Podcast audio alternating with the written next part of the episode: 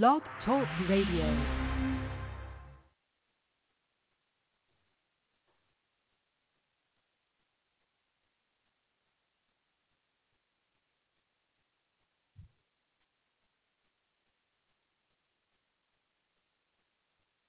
The Miami Hurricanes won a football game Saturday, so tonight is going to be about the positives. For the next two hours, we're going to remove the focus away from what has gone wrong this season and talk about what is going right. But let's start with quarterback Tyler Van Dyke. A few weeks ago, the debate was about whether he should be replaced by Jake Garcia. Well, tonight, we celebrate two straight games of 497 yards and 351 yards, which has helped reshape that narrative. Van Dyke credits his recent play with staying positive through his own and the team's struggles in the early part of this season. I think it's just positivity and um, always staying up when things aren't when things aren't going great. You know, throw a bat.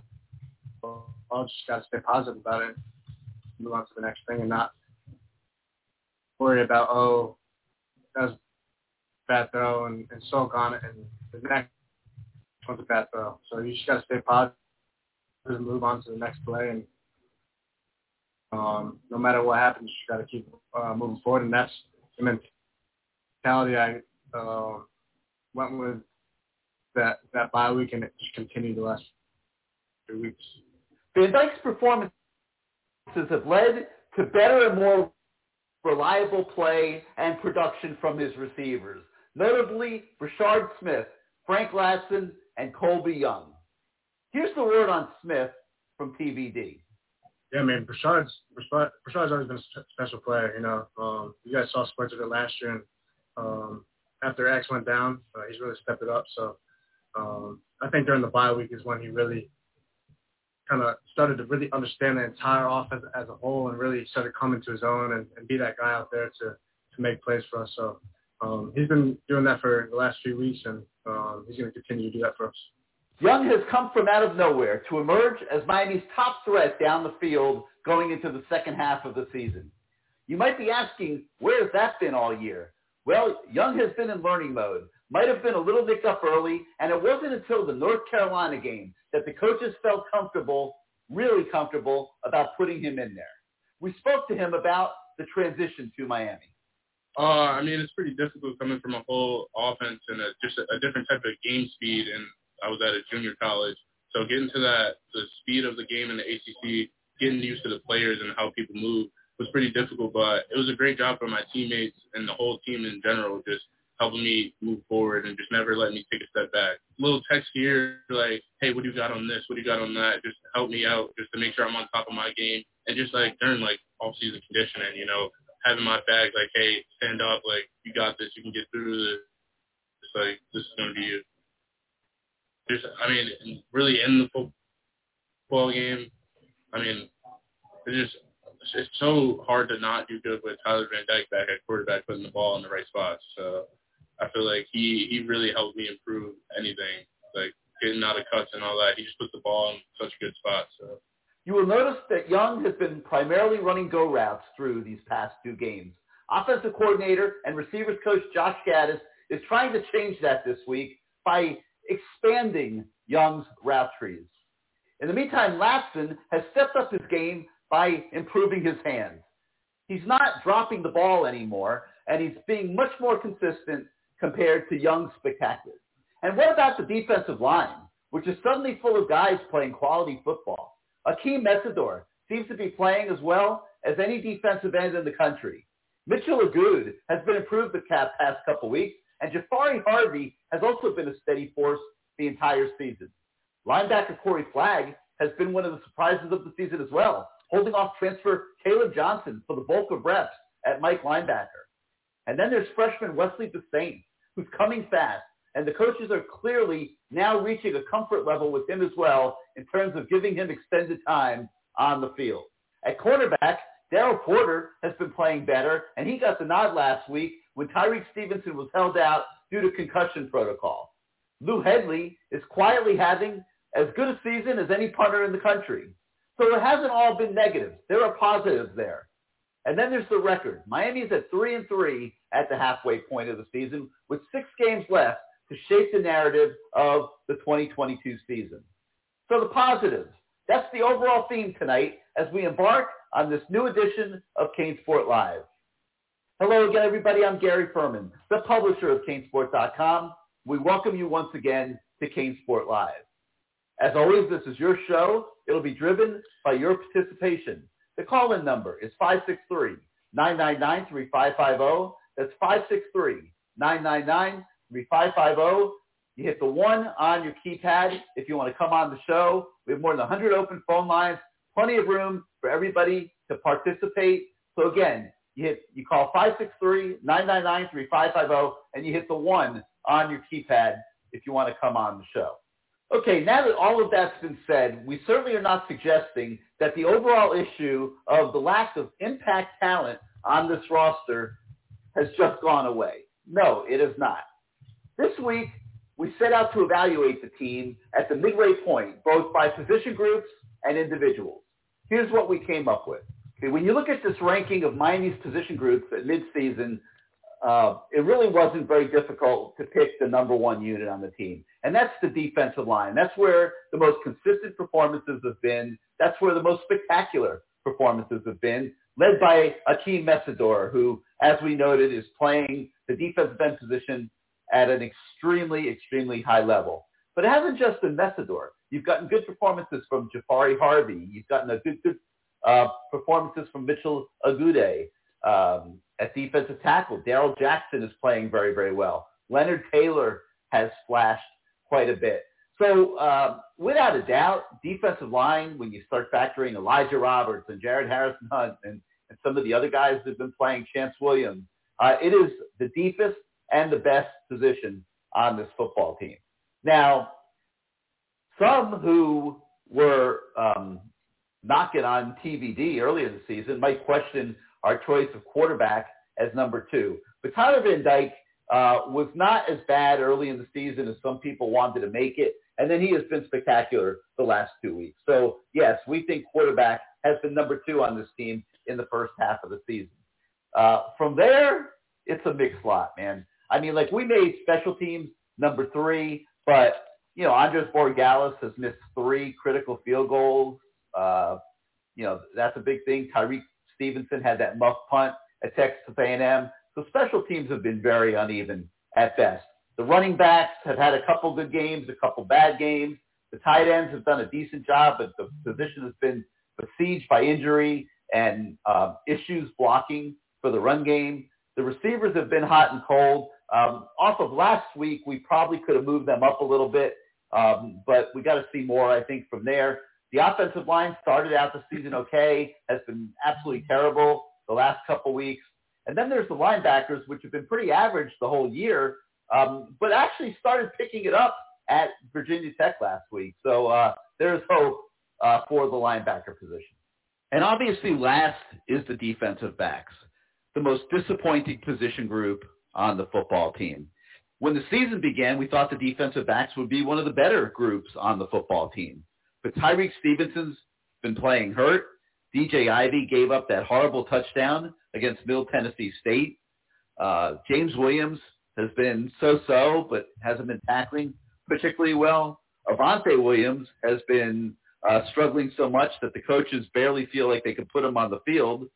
Uh, and then Cam Kinchens had those two horrible, horrible mental busts against North Carolina. So when you factor in six deep balls that went for touchdowns or led to touchdowns, there is no question that the defensive back position is the one struggling the most on this Hurricane team. All right, now taking a look at the top five Miami Hurricane players at midseason, this was a little tougher than you would think. I mean, there have not been a lot of spectacular individual performances to this point in the schedule.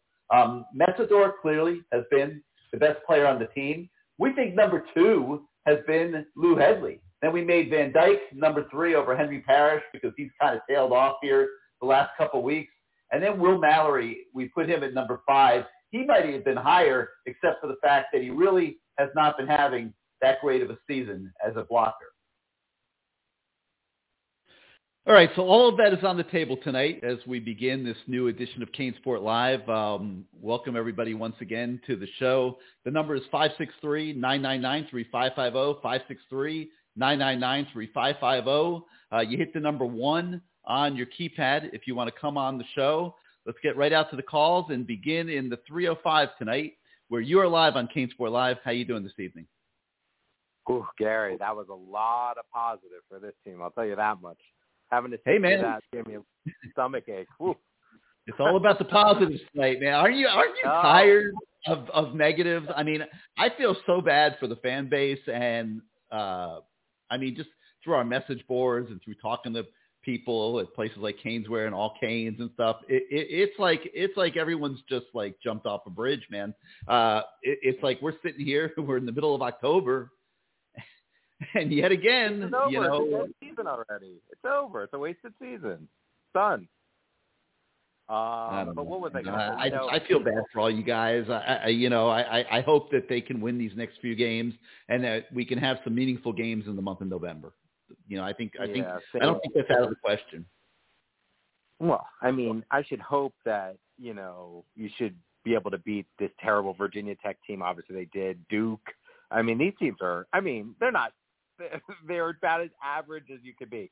But I mean, I just want to say, you know, I was, I am, and I still have so much faith in Mario Cristobal, and I was more excited than anyone in this world that he was coming here because I do feel he is the uh, the guy to turn this around. But I get to tell you one thing: I've been doing it now for 32 years, and before the game starts, home games start, I always go down to the field and I watch the team stretch. And I'm telling you, Gary, this team is just like any other team that we've had, every other mediocre team. They have no life, no spunk, no just nothing, no jump in their step. And I thought, you know, listen, we know the lo- roster isn't loaded. I think it's a little bit better than, you know, we want to think it is. Just comparable to what we're playing against and what the results have been. But I don't see any. Normally, you know, teams take on the flow of their coach and a little fiery and show some more enthusiasm. This team, they loaf around during the during practice. I mean, not practice during stretching and all this stuff. They're not out there ready to dominate anyone. It's no different than any other year for the last 15 or 20 years. I've seen the same thing this year as any other year. And another thing, this is the same thing we're going through with the same players. And if you, I just heard you mention, you know, the defensive backs were probably the biggest disappointment so far. And the defensive backs have the most tender on the team. You know, they've been here for the longest. You know, you mentioned a lot of starters. You got this that Rooster kid. I mean, just you have the veterans basically plateauing or getting worse. And everyone says, oh, well, then you got Wesley Bissainthe. He's going to be good. He's going to be the future. Well, yet again, we said that about all these other kids. James Williams. We said it about, you know, Kinchens, all these other guys when they were freshmen. And now we see them plateauing off again you know, listen, I, I'm not hiring coaches. Maybe you guys are seeing a lot more. I cannot, from the product we're seeing on the field, I see no different than Manny Diaz, than Al Golden. Actually, I thought Al Golden actually probably did the best job out of the last five coaches. But it's the same story. It's the same script. I see no difference in anything. Same kids. Same, same guys, man. it, it, it's pretty much the same guys you know, think about it. Okay, you take out Rambo, you take out Harley, you put in Mesidor, you put in Agude. Uh, beyond that, it's pretty much the same team that was mentally soft last year, that was mentally that's shown up mentally soft this year, that wasn't tough enough last year, that hasn't been tough enough this year. Um, you know, but, I mean, does, doesn't, doesn't respond well to adversity that has not responded well to adversity. Something get these guys better. Like, don't these kids don't they get better? I see teams all the time, you know, that you know that are you know start off the year a little shaky and they get better. I mean, you know, is this team going to get better? I don't. Yeah, really, I know. I, I don't think it's as bad. Schmeier, I don't think it's as bad as, as as we you know might think it is just on the face value. I mean, I was talking to Kevin Steele the other day, and and you know, for the most part, he is not unhappy with the defense. Uh, you know, he thinks that they have played relatively well for most of the season. Uh, that he just says that there's those six plays that he just can't. Uh, I mean, can't even begin to explain what the heck was going on. and they've destroyed the season. They those six plays destroyed the season because you lost to Middle Tennessee State and you lost to North Carolina, and now you're behind the eight ball in the Coastal. You're probably not winning the Coastal no matter what you do here, unless unless you can upset uh, Clemson and Carolina stumbles.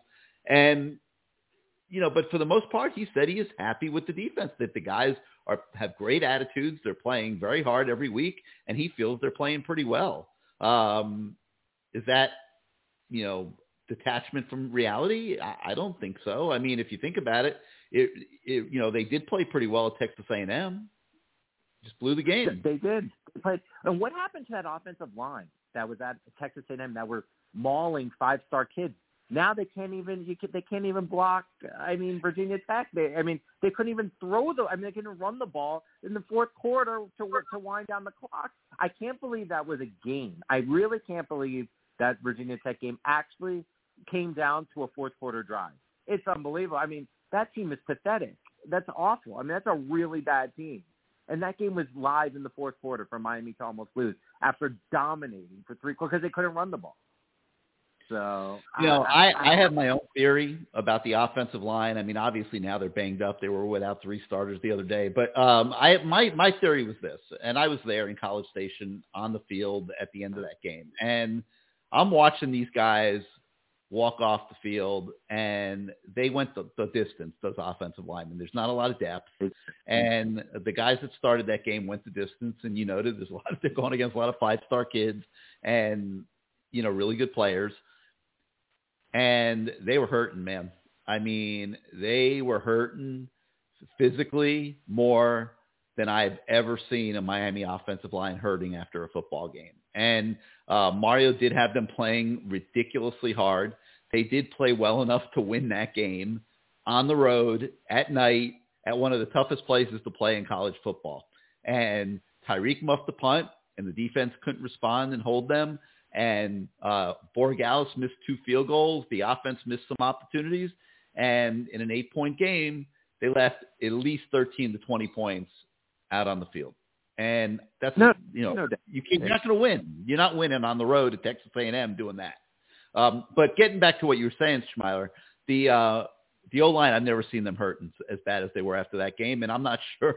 Like I'm thinking, like how do they not even show up the next week?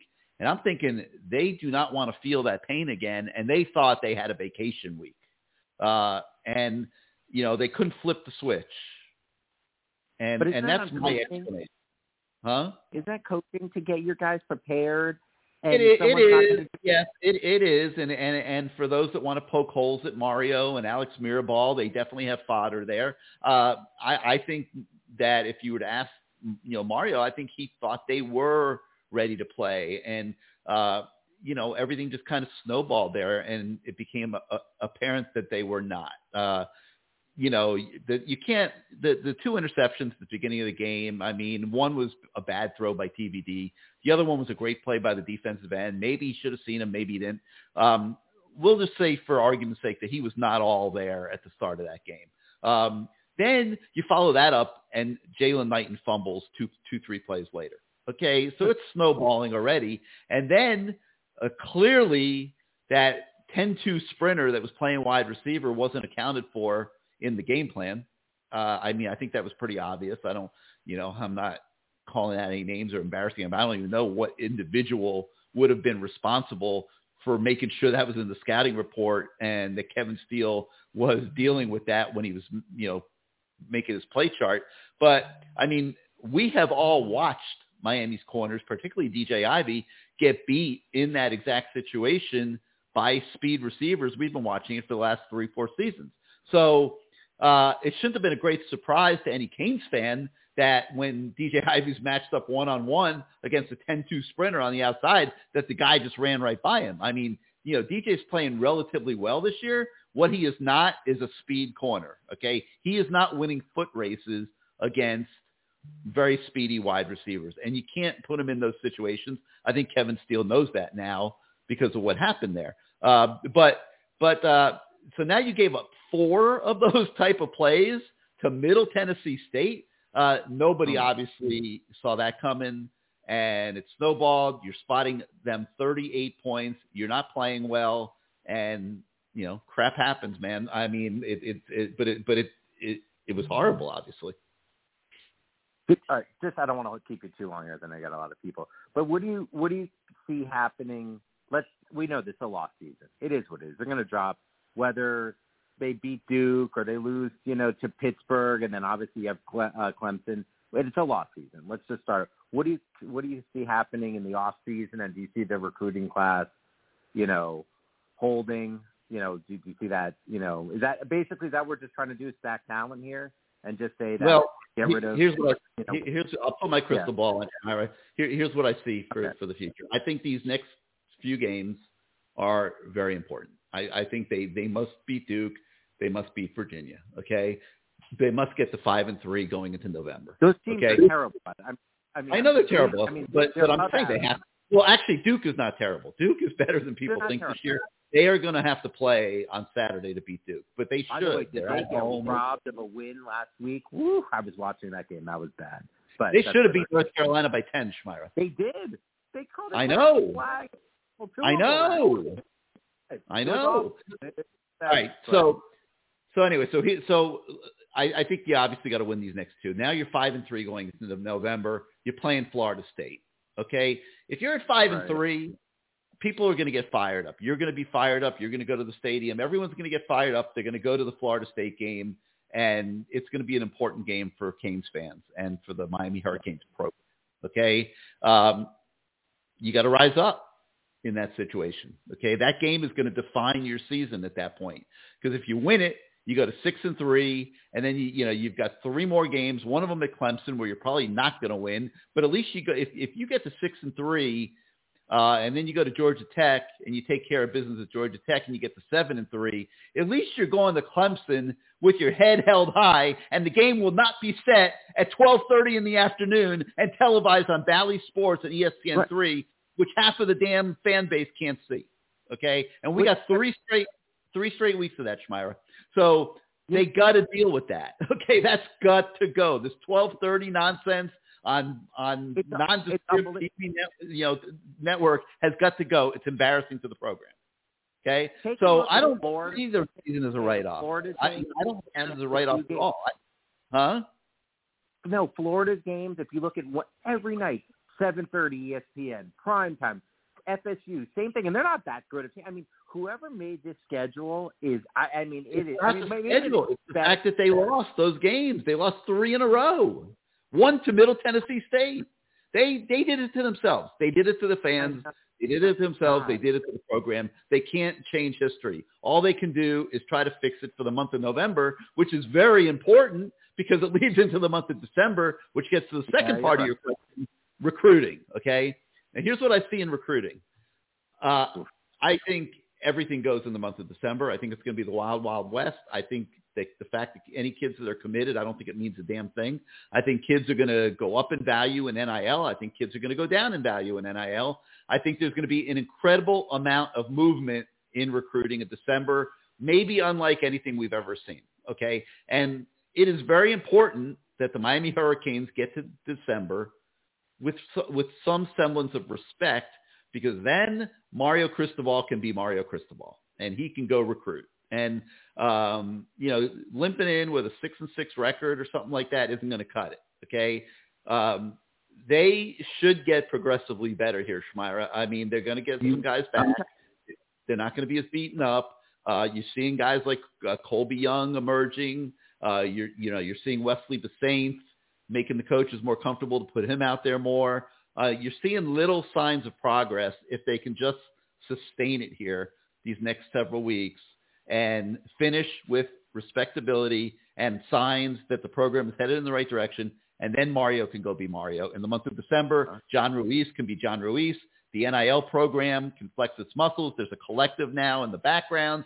Miami should be as competitive as anybody in the country in NIL. Um, and no matter what the NCAA says, NIL is going to shape recruiting. Uh, they can try all they want. They can talk to all the senators they want and try to get legislation done and all that. Um, players are, if everything's by the book, players are going to know what their NIL value is before they sign on December 21st. So that's what You know I see happening. Man. I think it's going to be crazy. Yeah. I, I, you know, you may, you actually made me feel better, and I'll, like I said, I go, I'll, I'll be at the game on tonight. All right, Gary. Thanks for getting me on. I appreciate it. It's a festival of positivity. Schmeier, hey, thank All you right. for getting us started tonight, man. We'll talk to you next time. All right, you got it, Gary. Guy's a knowledgeable guy, man. I like when he calls in. All right, 563-999-3550, 563-999-3550. You hit the one on your keypad if you want to come on the show. Um, all our audio issues from earlier hopefully are solved. They should be. It was one button, believe it or not. Took a lot of work figuring out which one it was, um, but I think we're in good shape now. Let's go out to the 845. You're live on CaneSport Live. Yeah, Gary, how you doing? Um, hey, what's up, Greg? How you doing this week? You, everything I'm sounds great. okay? Um, I I want to know. You want to know how to get rich, Gary? You bet I- I against Miami. They're 0 and 5 against the spread against Division One teams this year. How the hell could they not cover in that game the other day? That was a disaster. Okay, here we go. I'm trying to remember what Um, the line was. What, what was the line in that game? Don't line went up to nine. Nine. It was started out at seven and went to nine. They're up twenty to nothing in the fourth quarter. They don't they don't run the ball and they don't run the clock down. They snap it with ten set to go on the play clock. What what is going on? Mario Takori Takori Couch commits a ridiculous penalty, a personal foul right in front of Mario's nose, and he leaves him in the game. Is he Doesn't have a choice. Greg, important to Greg the doesn't have a choice. He does not have a choice. He had to leave him in the game. They don't have anybody else to put in. Uh, I assure you, Mario addressed that uh, behind closed doors on Sunday. Uh, it was the, as bad a penalty as you'll ever see in your life. No argument from me whatsoever. I wrote a column on Canesport.com where I said I would bench him for the rest of the season. Uh, some people thought I was being a little extreme. I didn't think I was being extreme. I mean, you have a team. You're playing on a team that has lost three straight games. You're on the road. You're you're hanging on for dear life. Uh, if they score, it's going to be a one-score game uh, in the latter part of the fourth quarter, and plenty of teams lose those. Uh, talk to Duke, uh, and uh, you go and you're not even making a real play on the, the, the ball carrier, and you shove him out of bounds and draw a 15-yard penalty for just total nonsense. I don't. I, I won't even say nonsensical reasons because they can't possibly be a reason for doing what he did. So you are absolutely right, Greg. Um, you have every right to be angry if you bet on the Canes and penalties like that cost you your cover. Seventeen penalties. Yeah, I know. Seventeen penalties. And a lot of them were like that, and and they cost you your cover. They cost the Canes fans Right. their cover. And no, that's not cool. You're right. I mean, losing five straight weeks against the spread, let's, let's face it, sports betting is a lot of sports. So, um, Right. you know, I'm not saying the, the coaches should coach for the spread, but I think a lot of them do. Uh, but um, but no, man, you're you're you're right. Uh, but I, I you know I, I think things are getting a little better. I really do. I, I know I've been you know probably overly positive at times, but uh, I never I, I I like the way the team looked at Texas A&M. I mean, they they lost the game on a couple plays, but I thought they competed their butts off. I thought they ran the ball better than we've seen Miami run the ball in a long, long time. I was fired up leaving College Station, man. I I thought that this season was to be a really good season. And how do you explain the next week? You can't. It's not even worth talking about.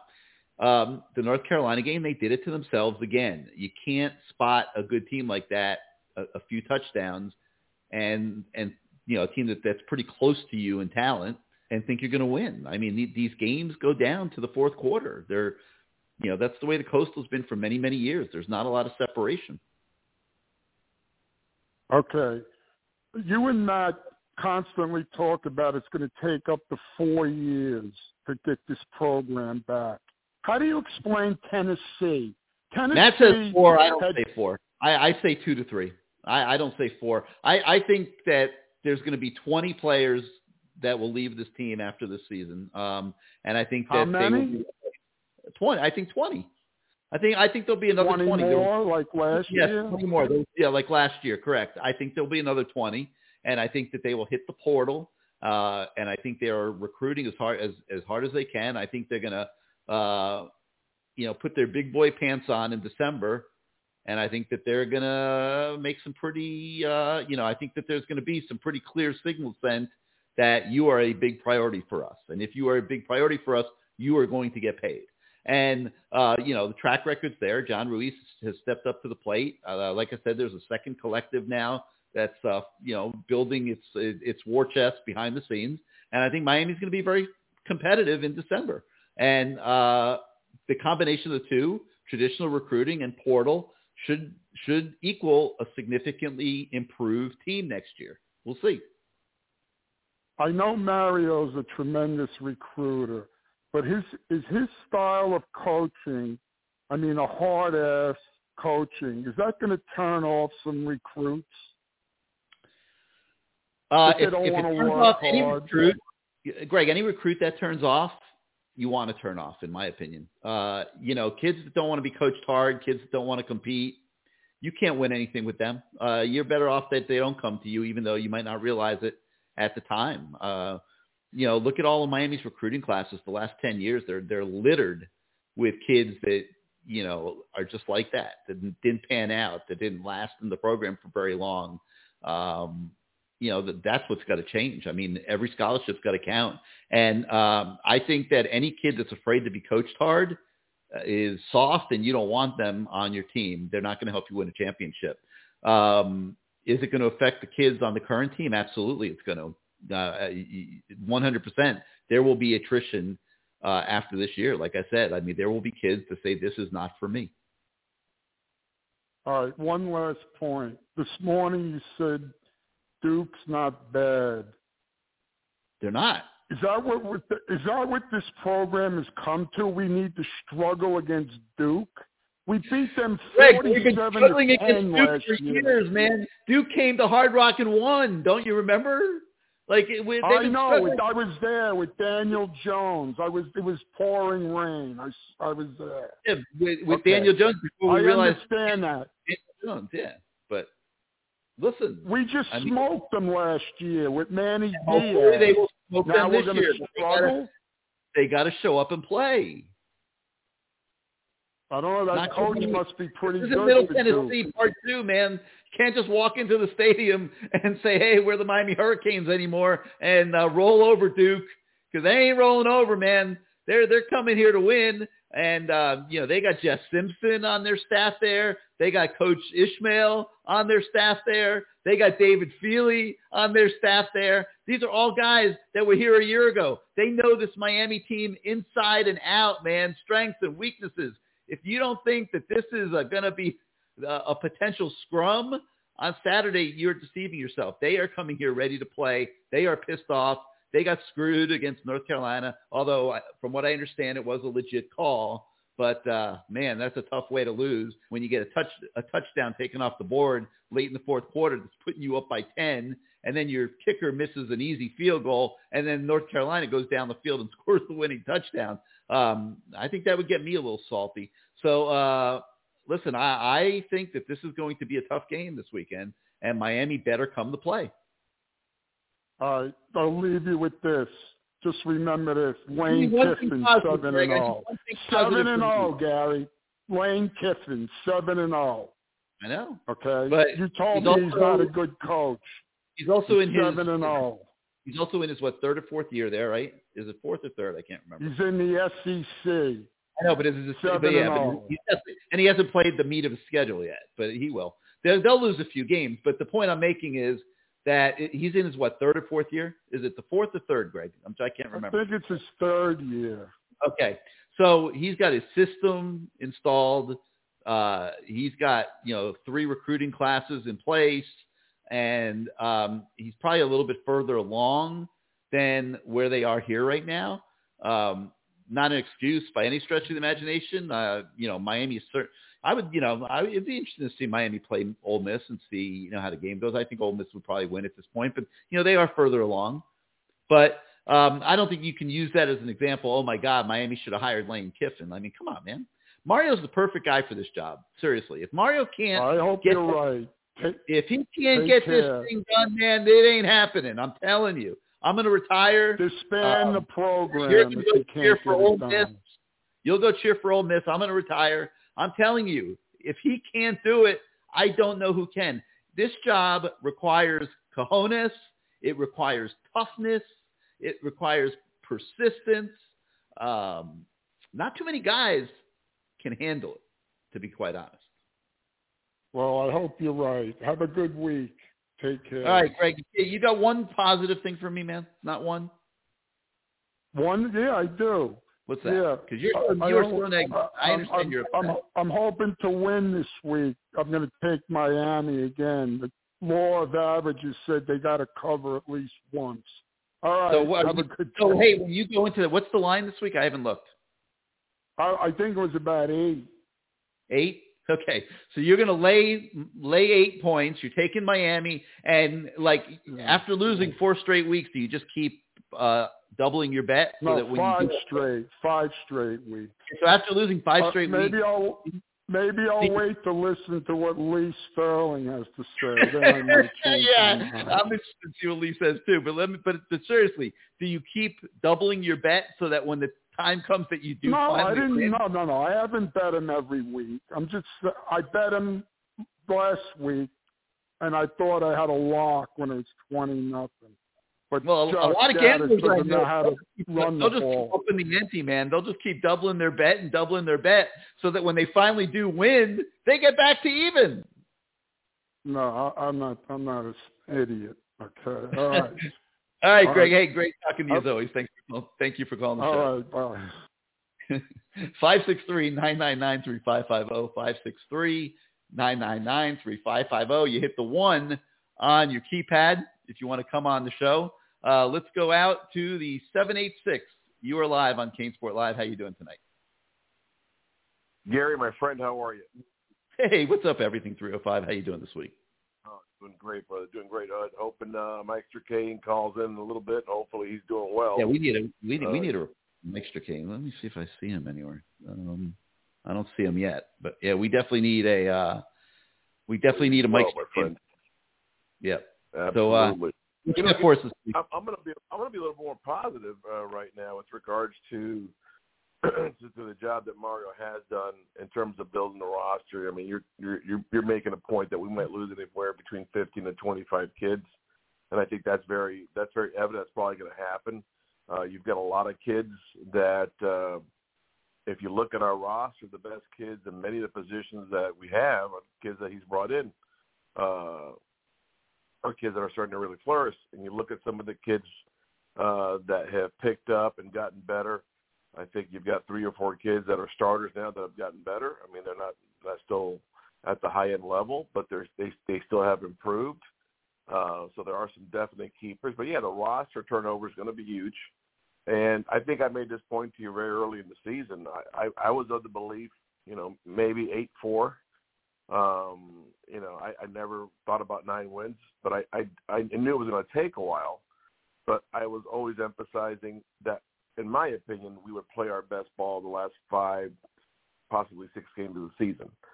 So when you find out who your real alphas are, you find out who your true guys that you can count on, who are the guys that are, are not afraid to compete, who are the guys that can deal with the mentality that's required. And that was a big part of my reasoning.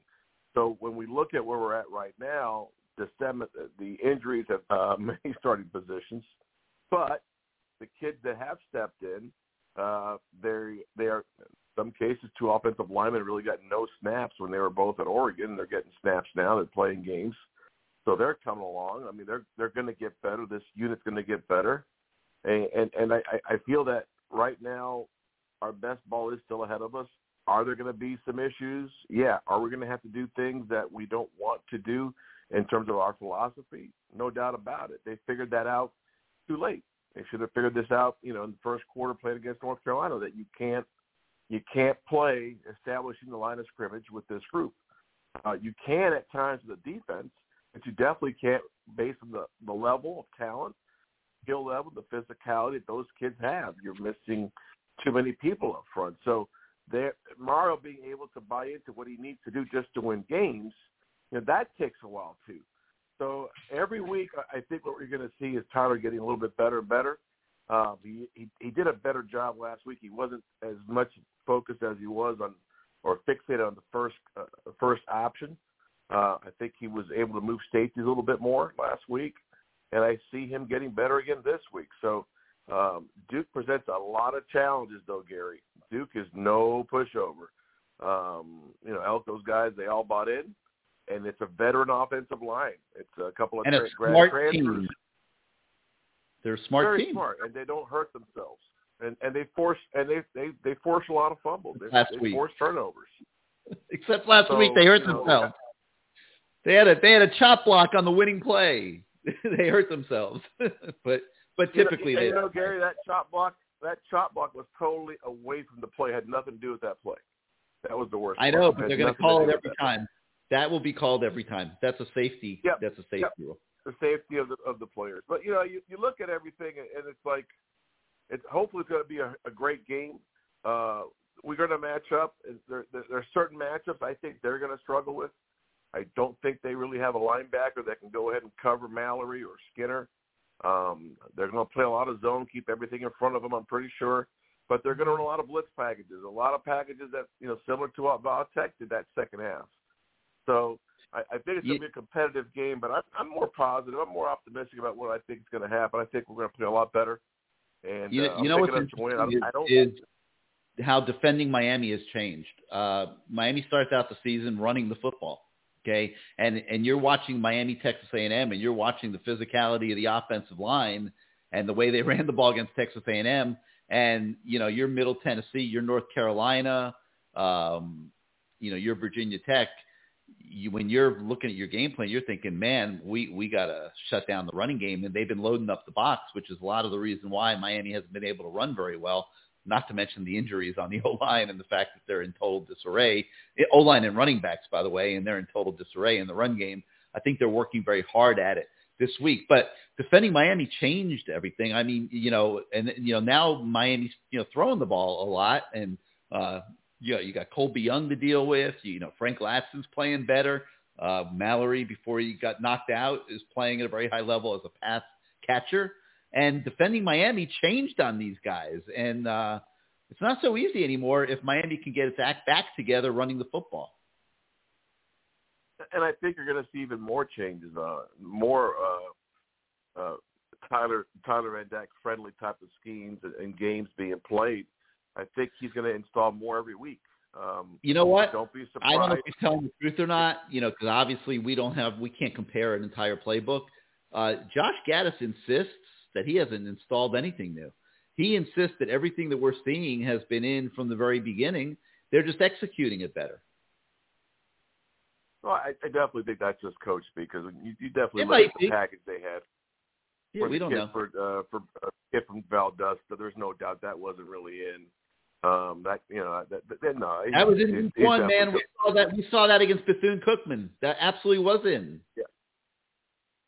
I, it, well, I, you know what? I, I, I, maybe you're right. Um, I, I just don't. It was there. Was We something saw it that against was, Bethune. yeah, I just don't think that was something that was going to be, you know, utilized. They could, Yeah, if they redshirt and- him, if if they end up, if they are going to, if the plan is to redshirt uh, Jacurri Brown, they can only do that four times, How many times have they done it, Gary? twice. So They've we could see that more, we could see that two more games. If they do it more than two, he's he's he's he's losing his red shirt. Well, I, I think what I think what Gattis is mentioning though, that basically in terms of his scheme, because when you look at when even when they do spread, you're still utilizing a, a tight end in the spread. You're not necessarily going out with four wide receivers, or primarily or three wide receivers and one tight end. And that's pretty much what he's done. He hasn't gone with four wide and a back. He hasn't done that. Um, so I still think there's certain, certain packages he hasn't shown yet or hasn't done. But if you look at some of the games, there's more bubbles, uh, at least more attempts to. Uh, you see guys cutting their routes shorter uh, based on what the defense. I mean, there's more. I think there's more uh, options that that are friendly that that Tyler's comfortable with. So now his his his rhythm is back, and he's just letting it fly more. And he wasn't that way the first three games for sure. But you know, nonetheless, I, I my point is I still think we're going to get better and better week in and week out. I don't necessarily mean that constitutes a, a running game uh, you know, being able to be picked up, but you'll you'll you'll get opportunities. The defense being spread out for for different you know different opportunities to run the ball here and there to get some quick runs. You know, different things that are going to be in the playbook that he's going to utilize. You know, a little bit more RPO where maybe Tyler keeps it. You know, because it's there, and people are not. You know, people aren't accounting for him a lot. So I think those things are going to come out more and more, and they're going to get more comfortable because your quarterback is going to be more comfortable, and that might make everybody a little bit more confident. I, I was I wasn't shocked to see um, some of the catches that uh, that uh, the kid from the the transfer from Clemson did, the kid from South Dade, but I, I was really surprised with the way that uh, Colby was able to go ahead and just focus on winning uh, a comp, uh, winning a contested ball um, I, I was very surprised with that. I, I, I hadn't expected that. Uh, you know, the week before against Carolina, you know, it was it was it was a he, he beat one of their better Grimes, one of their better cornerbacks. He beat him uh, flat out, and just Tyler made a great throw. But I, I think you're going to see more and more of, of defenses having to account for him, and that's what's going to open more things underneath. I think so. If if he's getting more, if they're if they're you know getting a safety to go ahead and pay attention to his side a little bit more, I think that opens up more opportunities for everybody else. So it, it's going to have an impact across the board, but it's going to be nice to see, or it's going to be interesting to see rather, does he do when he's going up for a contested ball when there's two guys in that space, not one? Because that's coming, Gary. Mm-hmm. Yep, I agree. All right, everything good. You got anything else for us this week? I, I had one thing. You talked about December and that in December you can't hold back. I'm, I'm, I'm telling you, Gary. Well, no, December is going to be the wild, wild west. That's what I was talking about. I mean, it, it's going to be crazy. The kid from uh, I think it's Wisconsin, one of their better wide receivers. He's in the portal. I think every week from here on out, you're going to see, you know, three, four, five kids, then then five, six, seven kids, then nine kids, then ten kids. Every week, the number of kids that are going to start hitting that portal is going to increase because you're halfway through the season pretty much. And if things aren't going right and you're not comfortable, you're not same thing these kids do when it comes to a bowl game.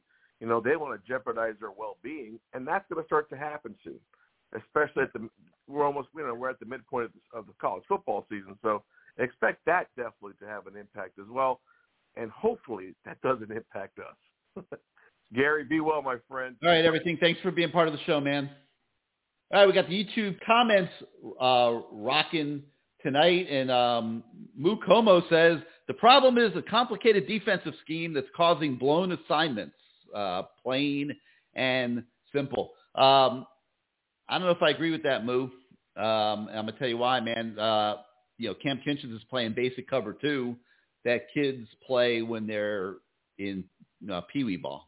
Okay, it's like one of the more basic coverages in in football at any level, and just made the wrong, did the wrong thing. Uh, you know, inexplicable. Uh, you know, uh, so I'm not sure that the defense is too complicated. Um, I just, you know, there's nothing complicated about covering a guy one on one on the outside. Okay, you got your technique, you got to execute it properly. You can't let it break down. Um, and then it's the responsibility of the coaches to not put their players in a bad situation and like against Middle Tennessee, it was a bad situation.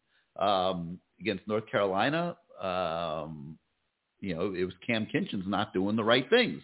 Uh, so uh, I don't think it has anything to do uh, with uh, the difficulty of the scheme. I, I really, really don't. 563-999-3550, 563-999-3550. You hit the one on your keypad if you would like to come on the show.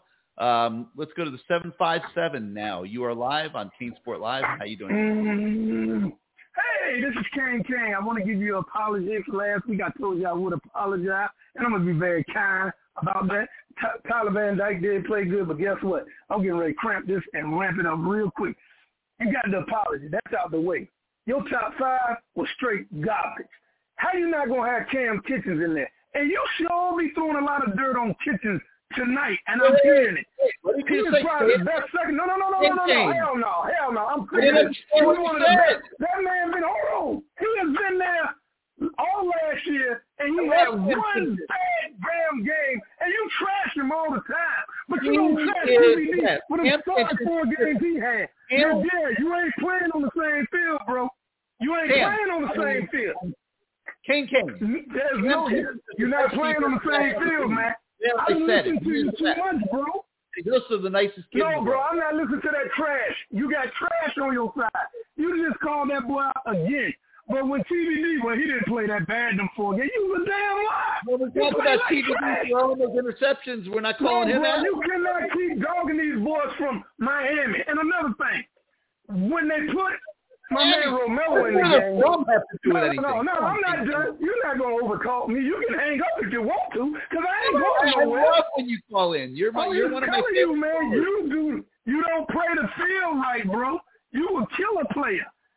He wasn't in your top five, but you got Mallory in your top five. How the hell is Mallory in there? And he can't even catch a cold, and he can't even block. So he had one good game.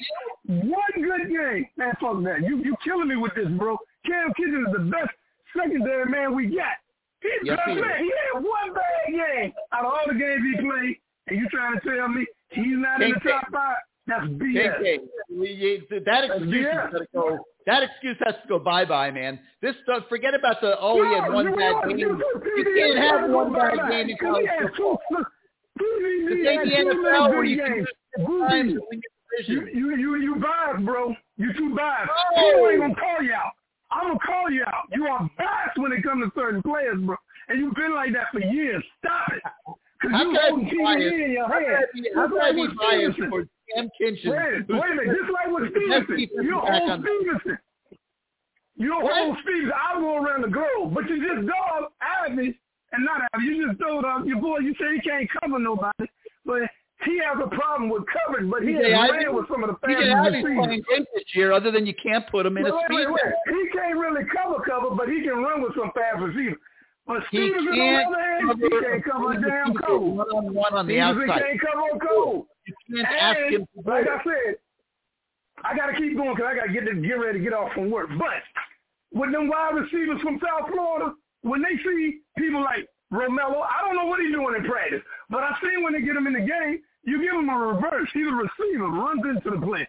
Okay, then you do a bubble screen. You know the last time we was able to block a bubble screen? 20 damn years ago. We ain't never been good with bubble screen. As as I know. You have, you have a JUCO kid who has played very little football, who didn't know a single play when he walked. He got dropped off on campus in July. Who now is the best receiver you have, who has passed I all I of say these nothing guys about that. that you think has say are nothing about being that. dogged by you or anybody you, else. You, you, but He passed every one of those guys. person that said that boy wasn't ready. Right You now, the King same James, guy that said he wasn't ready. You the same guy that said he wasn't ready. guys are playing. They aren't. But you are saying, wait a minute. You them, said, wait a minute. You the same guy that said that boy was not ready. Gary, you killed me. You said Cole, the boy wasn't ready. We're all Now he goes out here and plays like a superstar. He from ready. South Florida. You got to have I don't want to hear about watching. when they get You need to stop analyzing better than what the hell you analyzing. You ain't doing a great job because you swore out that boy wasn't ready. Now he went out there and shined. Now he's the best receiver on the team. Get the hell out of here with that mess. And another thing, some South Florida receivers, they see what y'all doing. Them coaches better open their eyes because them South Florida kids be like, man, I ain't going to do that shit. This guy was this, this guy was that. I'm to go elsewhere. And guess what? I can't fault them if they do this because some of the bullshit I see around here. And that mess, like I said, your top five, Kitchen should have been right there. Mallory should have been on the East Coast. And TVD, because of his two good game, he got it. He in there, but he ain't to hold that spot. You know what? The hell with this. I'm out. They better beat Duke. Till next week. Peace. Got me hot as hell right now. Damn. Wow, you gotta love him. I mean, you got you, you gotta love him. You can't. I, I just wish I could have understood a little bit more of what he's saying. But listen, we sit here, we talk about the games, we talk about what happens in the game. We aren't responsible. Not me, not callers, not people making comments on YouTube. None of us are responsible for who plays well and who plays poorly. We just talk about it. Um, and listen, Cam Kinchens is the best defensive back on this team. There is no question about it. Okay, he is the best guy. He's better than James. He's better than Avantae. Um, he's better. He's better than Tyrique. He's better than DJ. Um, he's better than Porter. Okay, he is the best defensive back on this team. However, in two plays against North Carolina, he royally screwed up. It was the difference. It was it gave them 14 points in a three-point football game. Okay, and there were plenty of other plays, but it's way more complicated. Oh, he had a bad game. Well, this is college football, man. Like you have a bad game, you're blowing your team's season. Like you can't have bad games in college football. You might lose one here or there, but you certainly can't just write off of, oh, well, I had a bad game because there's not that kind of margin for error in college football. So, um, Kane Kane, love you, buddy. But, um, and as far as the South Florida receivers, they've pretty much, other than Restrepo, who's hurt and isn't getting a chance to perform, um, but he was performing in camp and in spring practice, uh, you know, they're not performing at the level that everybody thought that they were going to perform based on what we all saw from them down here in high school. And I mean, that's the facts. And there's nothing that you, Kane Kane, or me, Gary, or, you know, music lover on the message, on the uh, YouTube message who's sitting here saying, you know, Te'Cory Couch is horrible. He shouldn't see the field. Is he dogging Te'Cory Couch? Corey Couch has to play better. He had a horrible season last year. They recommitted to him. They put him out there. They're putting him out there this year. And he goes and he commits a mindless penalty in the fourth quarter the other night, as mindless a penalty as you will ever see, that gave them extra free yards that you will have a hard time overcoming against anybody, especially on the road uh, in their stadium. And uh, any coach will tell you that. And that was a critical, critical penalty that should not happen. And um, Te'Cory Couch will only continue to not pay the penalty for that because they don't have anybody else to put out there. 563-999-3550, 563-999-3550. You hit the one on your keypad if you want to come on the show. Um, let's go now to the 706. You are live on CaneSport Live. Hey Gary, it's your boy Sebastian. How you doing? Hey, what's up, Sebastian? How are you, man? Please don't scream at me. No, I'm, I'm not screaming at you now. I'm, I'm, a sensitive, I'm a sensitive guy. no, man. I mean, uh, KK just just kind of went in and just you know I, I I'm I'm gonna keep it positive like like like you were like you were trying to keep the show. It's a good win, you know. It, we would be feeling totally different if we lost those guys won. They won on the road, a big ACC game. You, say, say again. Unless you bet like Greg. if you well, yeah. You know, I mean, I'm I'm I'm not like that. I'm just going to say, hey, these guys they played hard on defense. They won on the road. Um, clean up the penalties. You know, I know what you're saying about putting the young guys out there. This is what you get. But but what I also think about too, Gary, is when you put young guys out there, these are lessons that's going to serve them better down the years to come. I know you're trying to win games, but I just think we could. We we. I just want to be developing what we see as our future, and not kind of married to our past. You know. Um, but I thought it was a, I thought it was a good game. I thought it was a good win. I thought they played fast. I thought they played hard with a big um, crowd at Lane Stadium. That would have really been a big game if Virginia Tech would have won it. Trust me, they wanted to win that game, but we won it, and so I'm happy about that. I'm really encouraged by seeing a lot more West People Saint. I don't understand the rationale why Chase Smith doesn't play more. You just um, got to know what he's doing. As an athlete, they love him. You know, they, they they love him. They want him to develop. They want him to play. He's got to get into the playbook a little bit better, I think. Um, and then is, I think is that, is that what? Because I just think he has the type of athleticism. Like I'm watching the game right now. They're they're they're replaying the game, and I'm just watching how the wide the running backs are just eating our lunch because we just don't have, you know, the linebackers or safeties that can, can kind of cover out to them. You know, so um, those are the things that I think about where we can get better. As as as, as I talk, because I know my time is limited, this season is a success to me if we get to eight and four. Not seven and five, get to eight and four. I agree. You give me an eight and four team. You you give me an eight and four.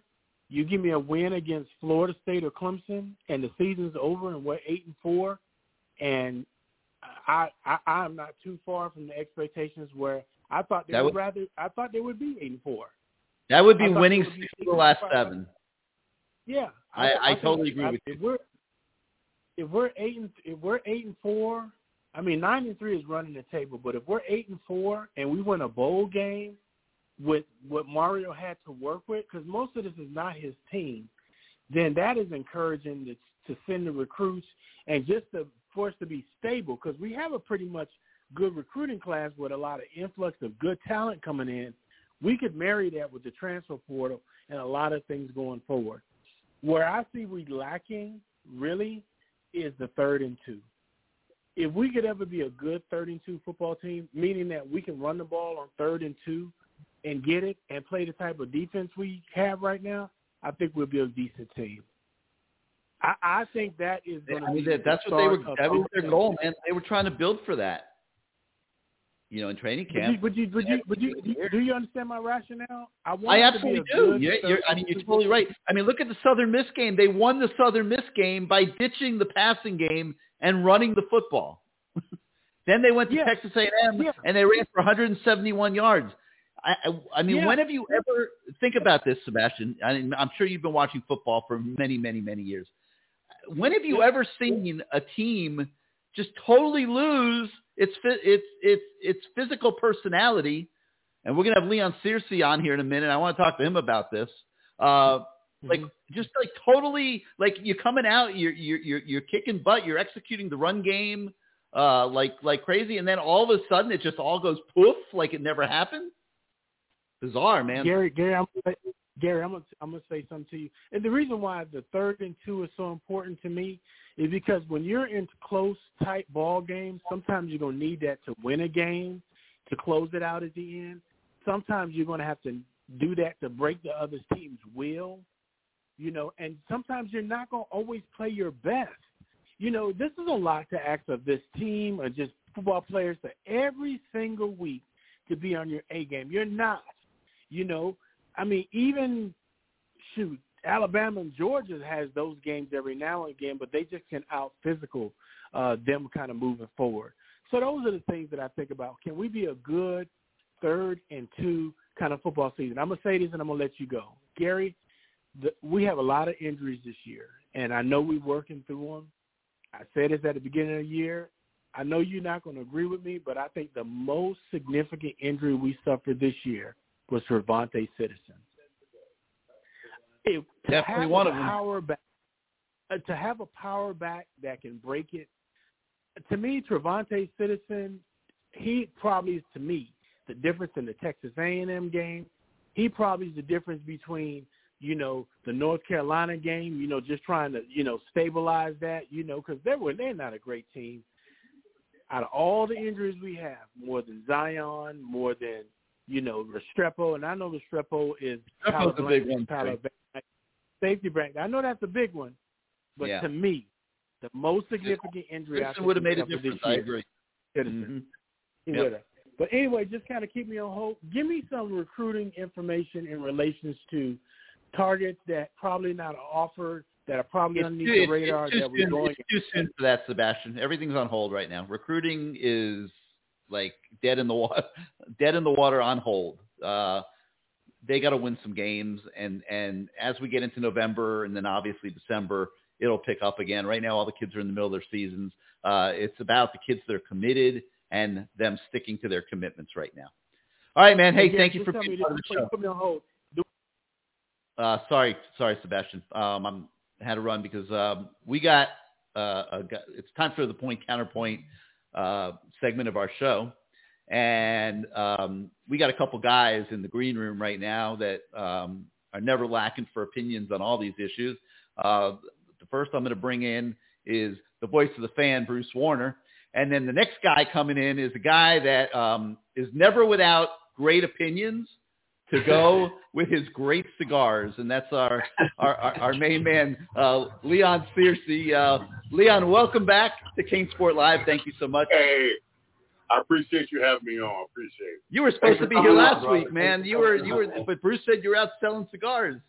No, Well, you listen, I, I, listen, I'm in the cigar business, and I, I, I want to apologize first and foremost for not being on last week because I was checking inventory of my cigar brand in Jacksonville. So I wanted to make sure that I was here uh, for the show, even though I'm still in the business. I'm, I'm actually outside of the cigar lounge right now, uh, checking the inventory of my cigars. But I had to be on the show. Yes, you did. Yes, you did. There'll be no more sleeping over my house. because I'm I'm I'm I'm I'm so afraid of Bruce Warner because I thought Bruce was going to come to Jacksonville and kick my ass if I didn't come on the show. No, it's not that. It's just that we never, ever, ever say who's going to be on the show. And people say, who's your guest? And Gary made me swear never to say. But last week I said you, he said you, and then you didn't show up. So Hey, listen, listen, listen, listen, listen, listen here, Bruce Warner. You know I'm you know I'm in the business of cigars. I know. So if if listen, if I can ever come on this show and it has anything to do with the canes, I'm about it. I know. So if I didn't make the show, it means I was busy. But I never ever would miss the opportunity to talk about my hurricane. Okay. And you know that. You know, before we talk about the hurricanes, I want to hear about your cigars. I want to hear about the cigars, man. Where where do these cigars come from? Are they Cuban? Well, listen, uh, me and my business partner Howard G and Ike Taylor, a two-time Super Bowl champion with the uh, the Pittsburgh Steelers. Yeah, We're all business partners. Right. All our cigars are out of Nicaragua. Our distributor is out of Miami. My good friend Alex Menendez, he's our distributor. Uh, we've been in the business now for three years. We're in uh, 17 states, and we're in 65 cigar lounges uh, nationwide. All right. Wow, All right. that's Let's awesome, man. Where, where, let me see one. Let's You know it. he's Where got one it? in his hand. You know that. Well, listen, I'm, I'm There it smoking. is. I'm smoking. I'm smoking the Big Thirst right now. Okay. It's called the Big Thirst. Big Thirsty. All right. Oh, there's 72 on it too. Nice.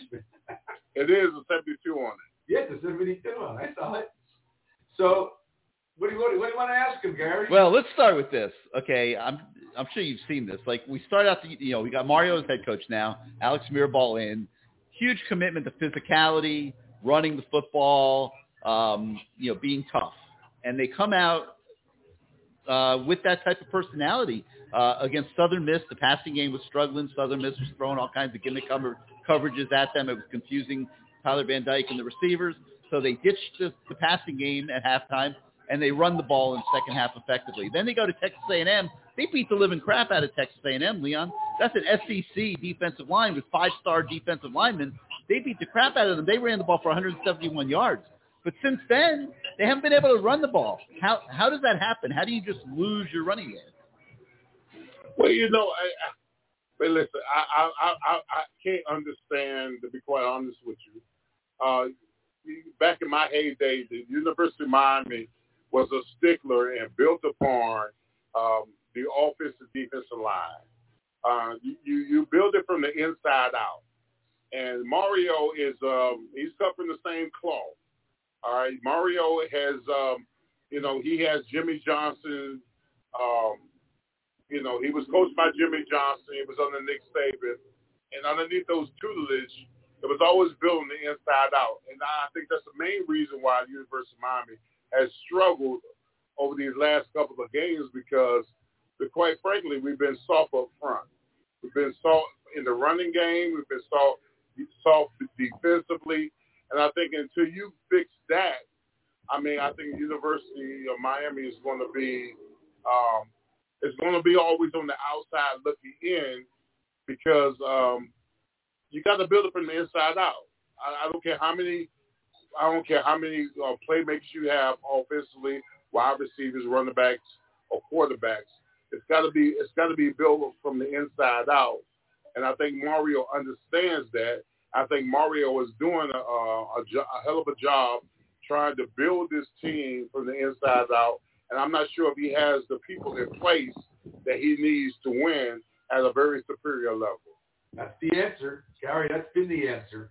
They don't have it. I mean, they bring in Yeah. Anez Cooper. He looks like a, a future player. The other five-star deep, uh, offensive lineman from IMG, he looks legit. and he needs more of those guys because all the guys that we've had over the years, like Ken Herbert, actually I'm representing his brother in a case, but um, these guys just never panned out. They were forced But they, but they went to College Station on the road on a Saturday night, and, and they beat the crap out of those guys. And those guys, a couple weeks later, fought Alabama toe to toe to the last play. I mean, it's not like they were chump change. I mean, they beat the crap out of those guys at the line of scrimmage. I, I mean, I've never seen. Go ahead, Leon. Bro, that, that, and, and, and listen, uh, Gary, that's the most frustrating thing about this thing is that when they played Texas A&M on the road in a hostile environment, for the most part, they did a they did a uh, a pretty good job. They did a diligent job up front. Uh, their ability to run the ball and their ability to stop the run. I, I have no idea. But then you go, you come back and you play Mississippi. I mean, you, you play Middle Tennessee, and then you, you I mean, then they act like they didn't have any guys in place to uh, play for that. Listen, I mean, listen. I told Bruce Warner before I came on this show, I really started watching a lot of Miami Hurricane football after Middle Tennessee. Now I watched a little bit of North Carolina, uh, which was very disappointing that they couldn't go toe to toe with with North Carolina. But I mean, listen, this, listen, sandcastles, sandcastles aren't built overnight. Mario has to build this thing. Um, I didn't think for I, I didn't think for one, one part that he was going to be able to have a, a national championship team overnight. Oh, He's got to be able to get put his people in place. He got to be able to put his recruits in place to help define the the the the the, uh, the, the, the pedigree that he wants to build at the University in Miami. So um, I, I'm willing to give Mario more time to build and develop this team, but it's very disappointing with some of the losses that we had over the last couple of weeks. Right. It took it took Butch a long time. Actually, when Jimmy got here, he lost five games in his first year. Yeah, Now, when, he did. He did. Dennis got, when Dennis came to you, he already had the Ferrari. All he had to do was turn on the on the engine and drive it. And, and do Dennis was a good enough coach to do it. You know, Right, he, he, he was a, a very good X and O football coach. Right. So Hey. I, I mean, Leon's right. There's not enough horses up front. They may have receivers. They may have two, three quarterbacks, four or five running backs, but we don't have them in the trenches. The defense is playing a little better, but the offensive line is a mess. I, I, Leon, I had this theory. I want to know what you think about this because I've been trying to figure it out. I'm, you know, I talked about this earlier in the show, so I'm going to be quick. I, I'm standing on the field at Texas A&M after the game, and I'm watching the offensive line uh, walk off the field. Now they had to go. They don't have depth. They played the whole game, the starting unit, toe to toe. It was a very physical ball game. Um, these kids were hurting, Leon, and I want you to talk about the pain that an offensive lineman feels after a tough physical game like that.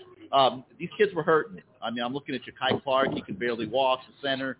Um, and I'm my theory is that those kids were hurting after that game playing Mario style uh, offensive line football. Were hurting more than they had ever hurt in their lives, and they didn't like it very much. And now the next week they're playing Middle Tennessee, and I think they just thought they were on vacation, man. I don't think those kids were ready to play mentally, physically. I think they were beaten up. I want to know from you, is there any possibility of what I'm talking about being true? The, the pain that an offensive lineman walks out of a physical ball game with? Um, and can it have a carryover effect for a couple weeks? Well, you know, I, can- I can only give you uh, an assessment of my history at the University of Miami. That um, my, my my toughest ball games when I played when I was at the University of Miami was actually in practice.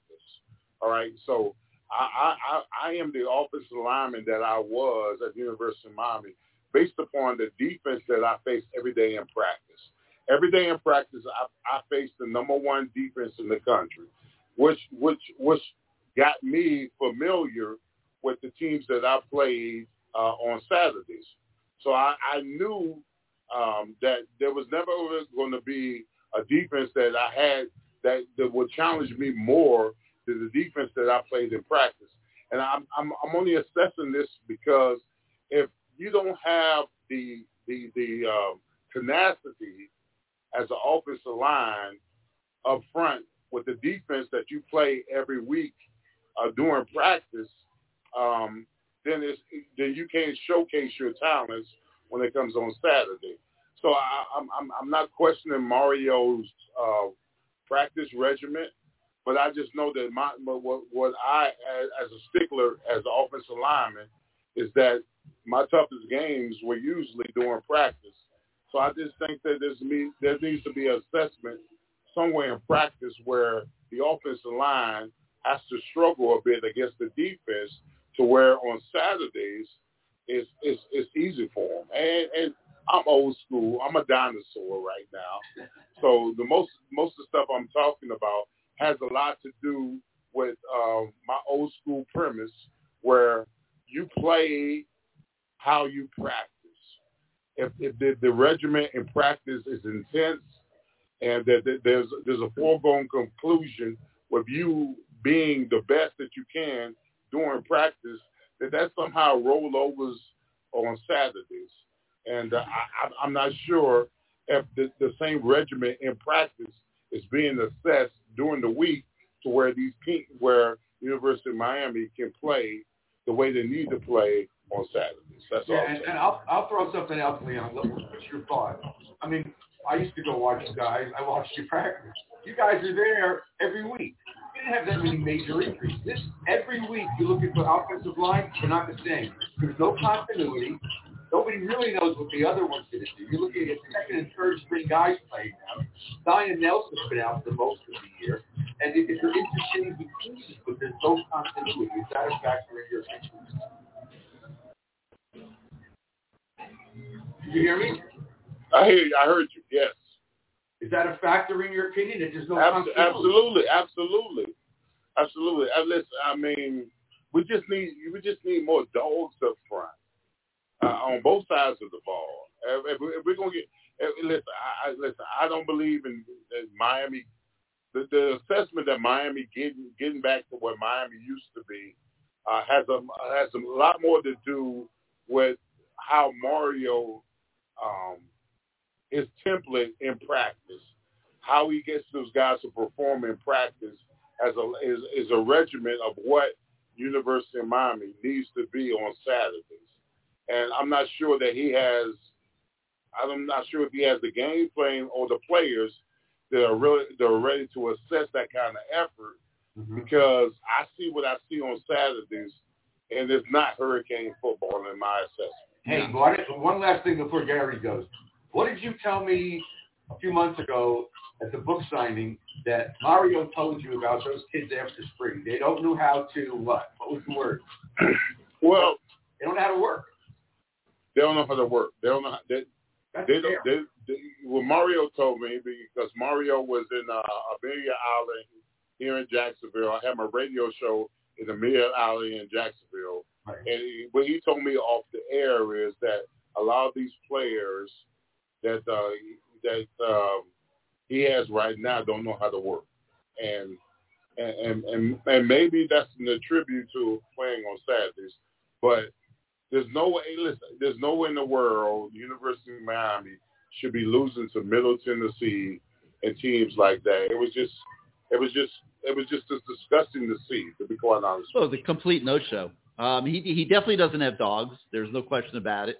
Um, I think there's maybe one guy in the starting lineup right now that has a chance to play in the National Football League one day. Um, Leon, the, wh- when, what was the moment where you physically hurt the worst in your career in football? Was it a college game, an NFL game? Uh, when did Leon Searcy uh, go home on Sunday and questioning like, can I make it to practice the next day, or you know? Well, hell, every every every day under Jimmy Johnson. Jimmy Johnson was a uh, Jimmy Johnson was a lunatic, bro. Jimmy Johnson every day, every week, every day. Our scholarship was on the line. I mean, listen, my freshman year in 1987. Listen, two weeks, just a week ago, they celebrated the 35th anniversary of the 1987 national championship team, and I talked to uh, Butch Davis and I talked to uh, Dave Campo, who's a good friend of mine. And um, if you didn't if you didn't perform well in the, in the on, on the scout team uh, during that time, I mean Jimmy Johnson would get rid of you. I mean your scholarship each and every day was on the line, and um, that kind of pressure made me a better player. And the fact that every day I was going against the number one defense in the country, so that molded me and molded and molded me into the offensive lineman that I was because our defense was so good. And if your defense is that good as an offensive lineman, you can only get better. You can only get better going up against uh, that kind of defense each and every day. So I just think the competition level in practice has to be elevated to the point where um, that you know you don't like each other. I hated my defense. I hated Tiger Clark. I hated Bill Hawkins, Daniel. I hated all of those guys, but they made me better each and every day because I knew that if I could block them on a daily basis uh, when I was playing, that was only going to make me a better player. I just think the University of Miami has to get back to that competition level where the games are easy on Saturday and they're hard from Monday to Friday. Mm-hmm. And within those words is the dilemma of the Miami football program right now because they don't have those type of players for starters and they don't have that level of competition on the practice field because they don't have those level of players. And I'm going to throw out another one at you, Leon. Um, I don't think the coaches in spring and fall practice get a true reading of their team because they don't have that level of competition. I think they don't get to know their team till they get into the season. That, that's sad. That's, that's that's really sad. That's it. Really is sad. But I really That's believe really it. I believe it. I really do. I, I I I see it every single year right now, and I think it's going to change. I think Mario's the right guy to do it.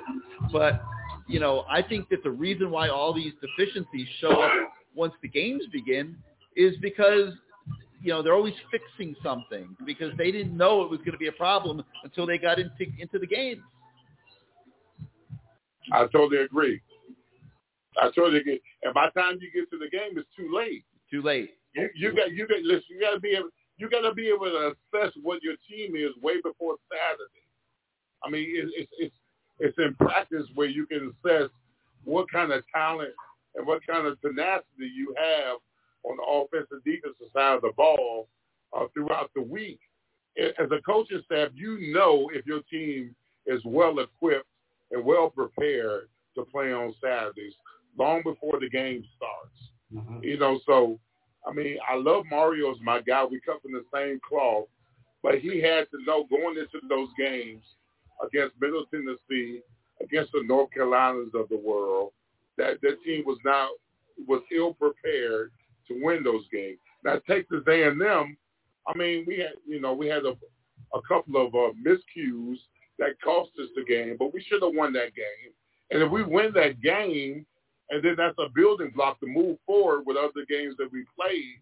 But I, I I can't assess how you play so well against Texas A&M, and then you you lay a you lay an egg against Middle Tennessee and North Carolina. Well, it doesn't you, make any sense. but you played, you coached, you've been around football for decades now.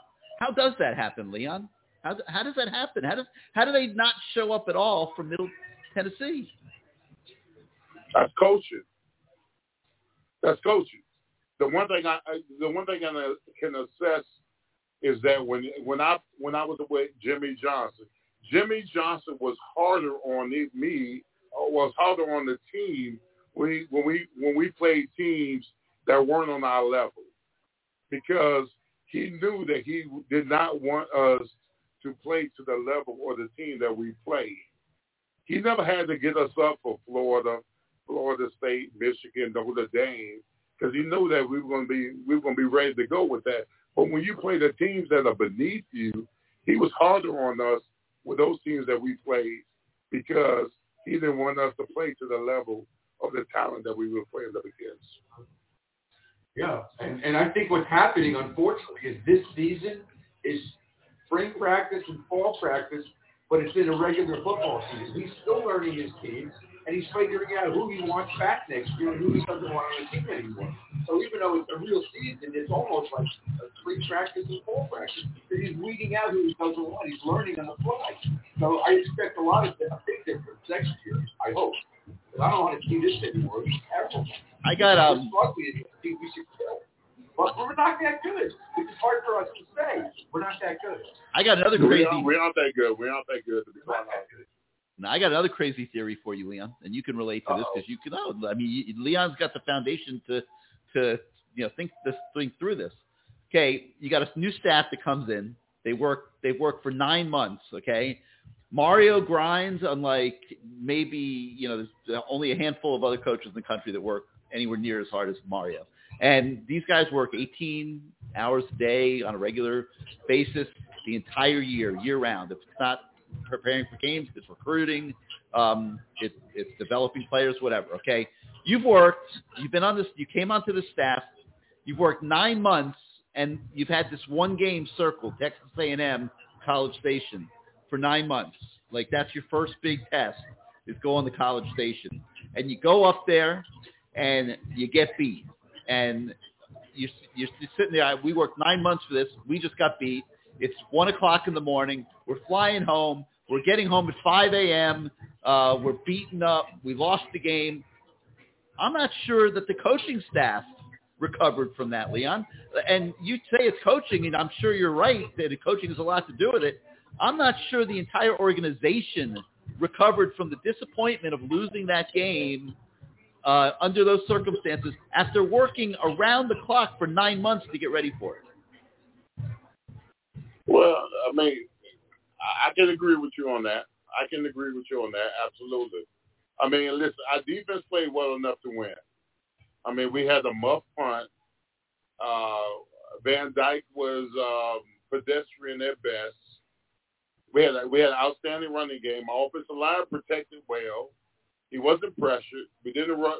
We ran the ball effectively. Um, I just didn't. I, I just didn't think that Texas A&M game we had any playmakers uh, at the wide receiving core to where we could utilize them effectively. Um, but that that that Texas A&M game was winnable. I mean, as as well as we played defensively in that game, outside of the uh, the the, muff punt and um, and the ability to make tackles towards the end, um, that game was winnable. But but you got to get over that. If you lost that game, you got to get over that. The season the season could still been salvaged. You know, even though we lost to Texas A&M, I mean, we could have bounced back and beat Middle Tennessee and beat North Carolina. Uh, we were in both games um, to where we could have still had the opportunity to win the ACC. But I mean, you lose to North Carolina. Um, I mean, even though Van Dyke threw for almost 500 yards, uh, we couldn't stop anybody on defense. We couldn't, we couldn't stop anybody defensively. So um, we, we got to find a way to turn this thing around. I mean, um, listen, I, I haven't been able, I haven't I haven't been able to talk any smack for the last three weeks. And it's very frustrating. How about two decades, man? Are you kidding because me? I, my my life is encompassed upon me talking smack for the University of Miami, and I had high hopes going into this season because I had this team at worst ten and two or eleven and one, and we've already lost three games. Yeah, I thought they'd win nine. I, I thought nine was a I, I thought we target. went nine or ten. Right. Yeah. Yeah, we Now- all did. Now, now I think Gary and I did the post game show for A and M, and we were like, "But oh, this was a great game. I'm happy." We were I, I left A and M that night feeling really good about where this season was going. Yep. You play like that the rest of the season, you kick everybody's ass. One hundred percent, man. That that effort that we saw at College Station would Yeah. win pretty much every game except maybe Clemson. and then your bottom dropped out. So we all know now after halfway through the season, Mario's got work to do. Got a lot of work. And you know what's sad? I'm gonna tell you what's even sadder than that is that I- I'm here in the Jacksonville, and I'm watching Clemson play FSU, and I'm not sure if we are better than either one of those teams that played this this last Saturday. I'm I'm not sure if we're better than the Florida State of Clemson, right? That that Florida State I- game is going to define so, the Florida State game. Will, the Florida State game is going to define the season. It's going Yeah. to define the Yeah, season. yeah, yeah. yeah. It's going it's it's going it's going to be a tough game. But they got to beat Duke and Virginia. Last. Saturday, I'm saying to myself, can we beat either one of these teams? If we can't, I mean, the season is a loss. they can beat Florida State, but first they got to beat Duke and they got to beat Virginia and they got to get to Florida State five and three, and then it's another circle the wagons type of moment. We'll see. Right. You gotta get there. Gotta get there, man. All right, Leon, man, um, we'll let you sell some more cigars. That's a that's a pretty nice. Where are you? That's a nice looking place behind you there. Well, yeah, I'm, I'm in Jacksonville right now. I'm at one of the cigar lounges that uh, that has my cigars. So I had to come here and check the inventory to make sure they had enough of my cigars in play uh, for this weekend. So That's a nice looking outside lounge right- behind you there. What, what's it called? It's called Aromas in Jacksonville. Huh. Okay. Looks pretty nice. Nice.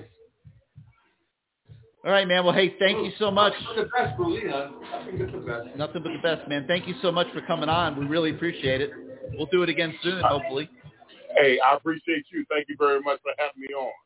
All right, Leon. I'll talk to you soon, Leon. Be well. Thank you. You guys, Be well. y'all be well. Thank you, man. Okay. You're the best. Thank you. All right. All right, Bruce. Um, we'll see you, I guess, tomorrow night for the Lamar Thomas show.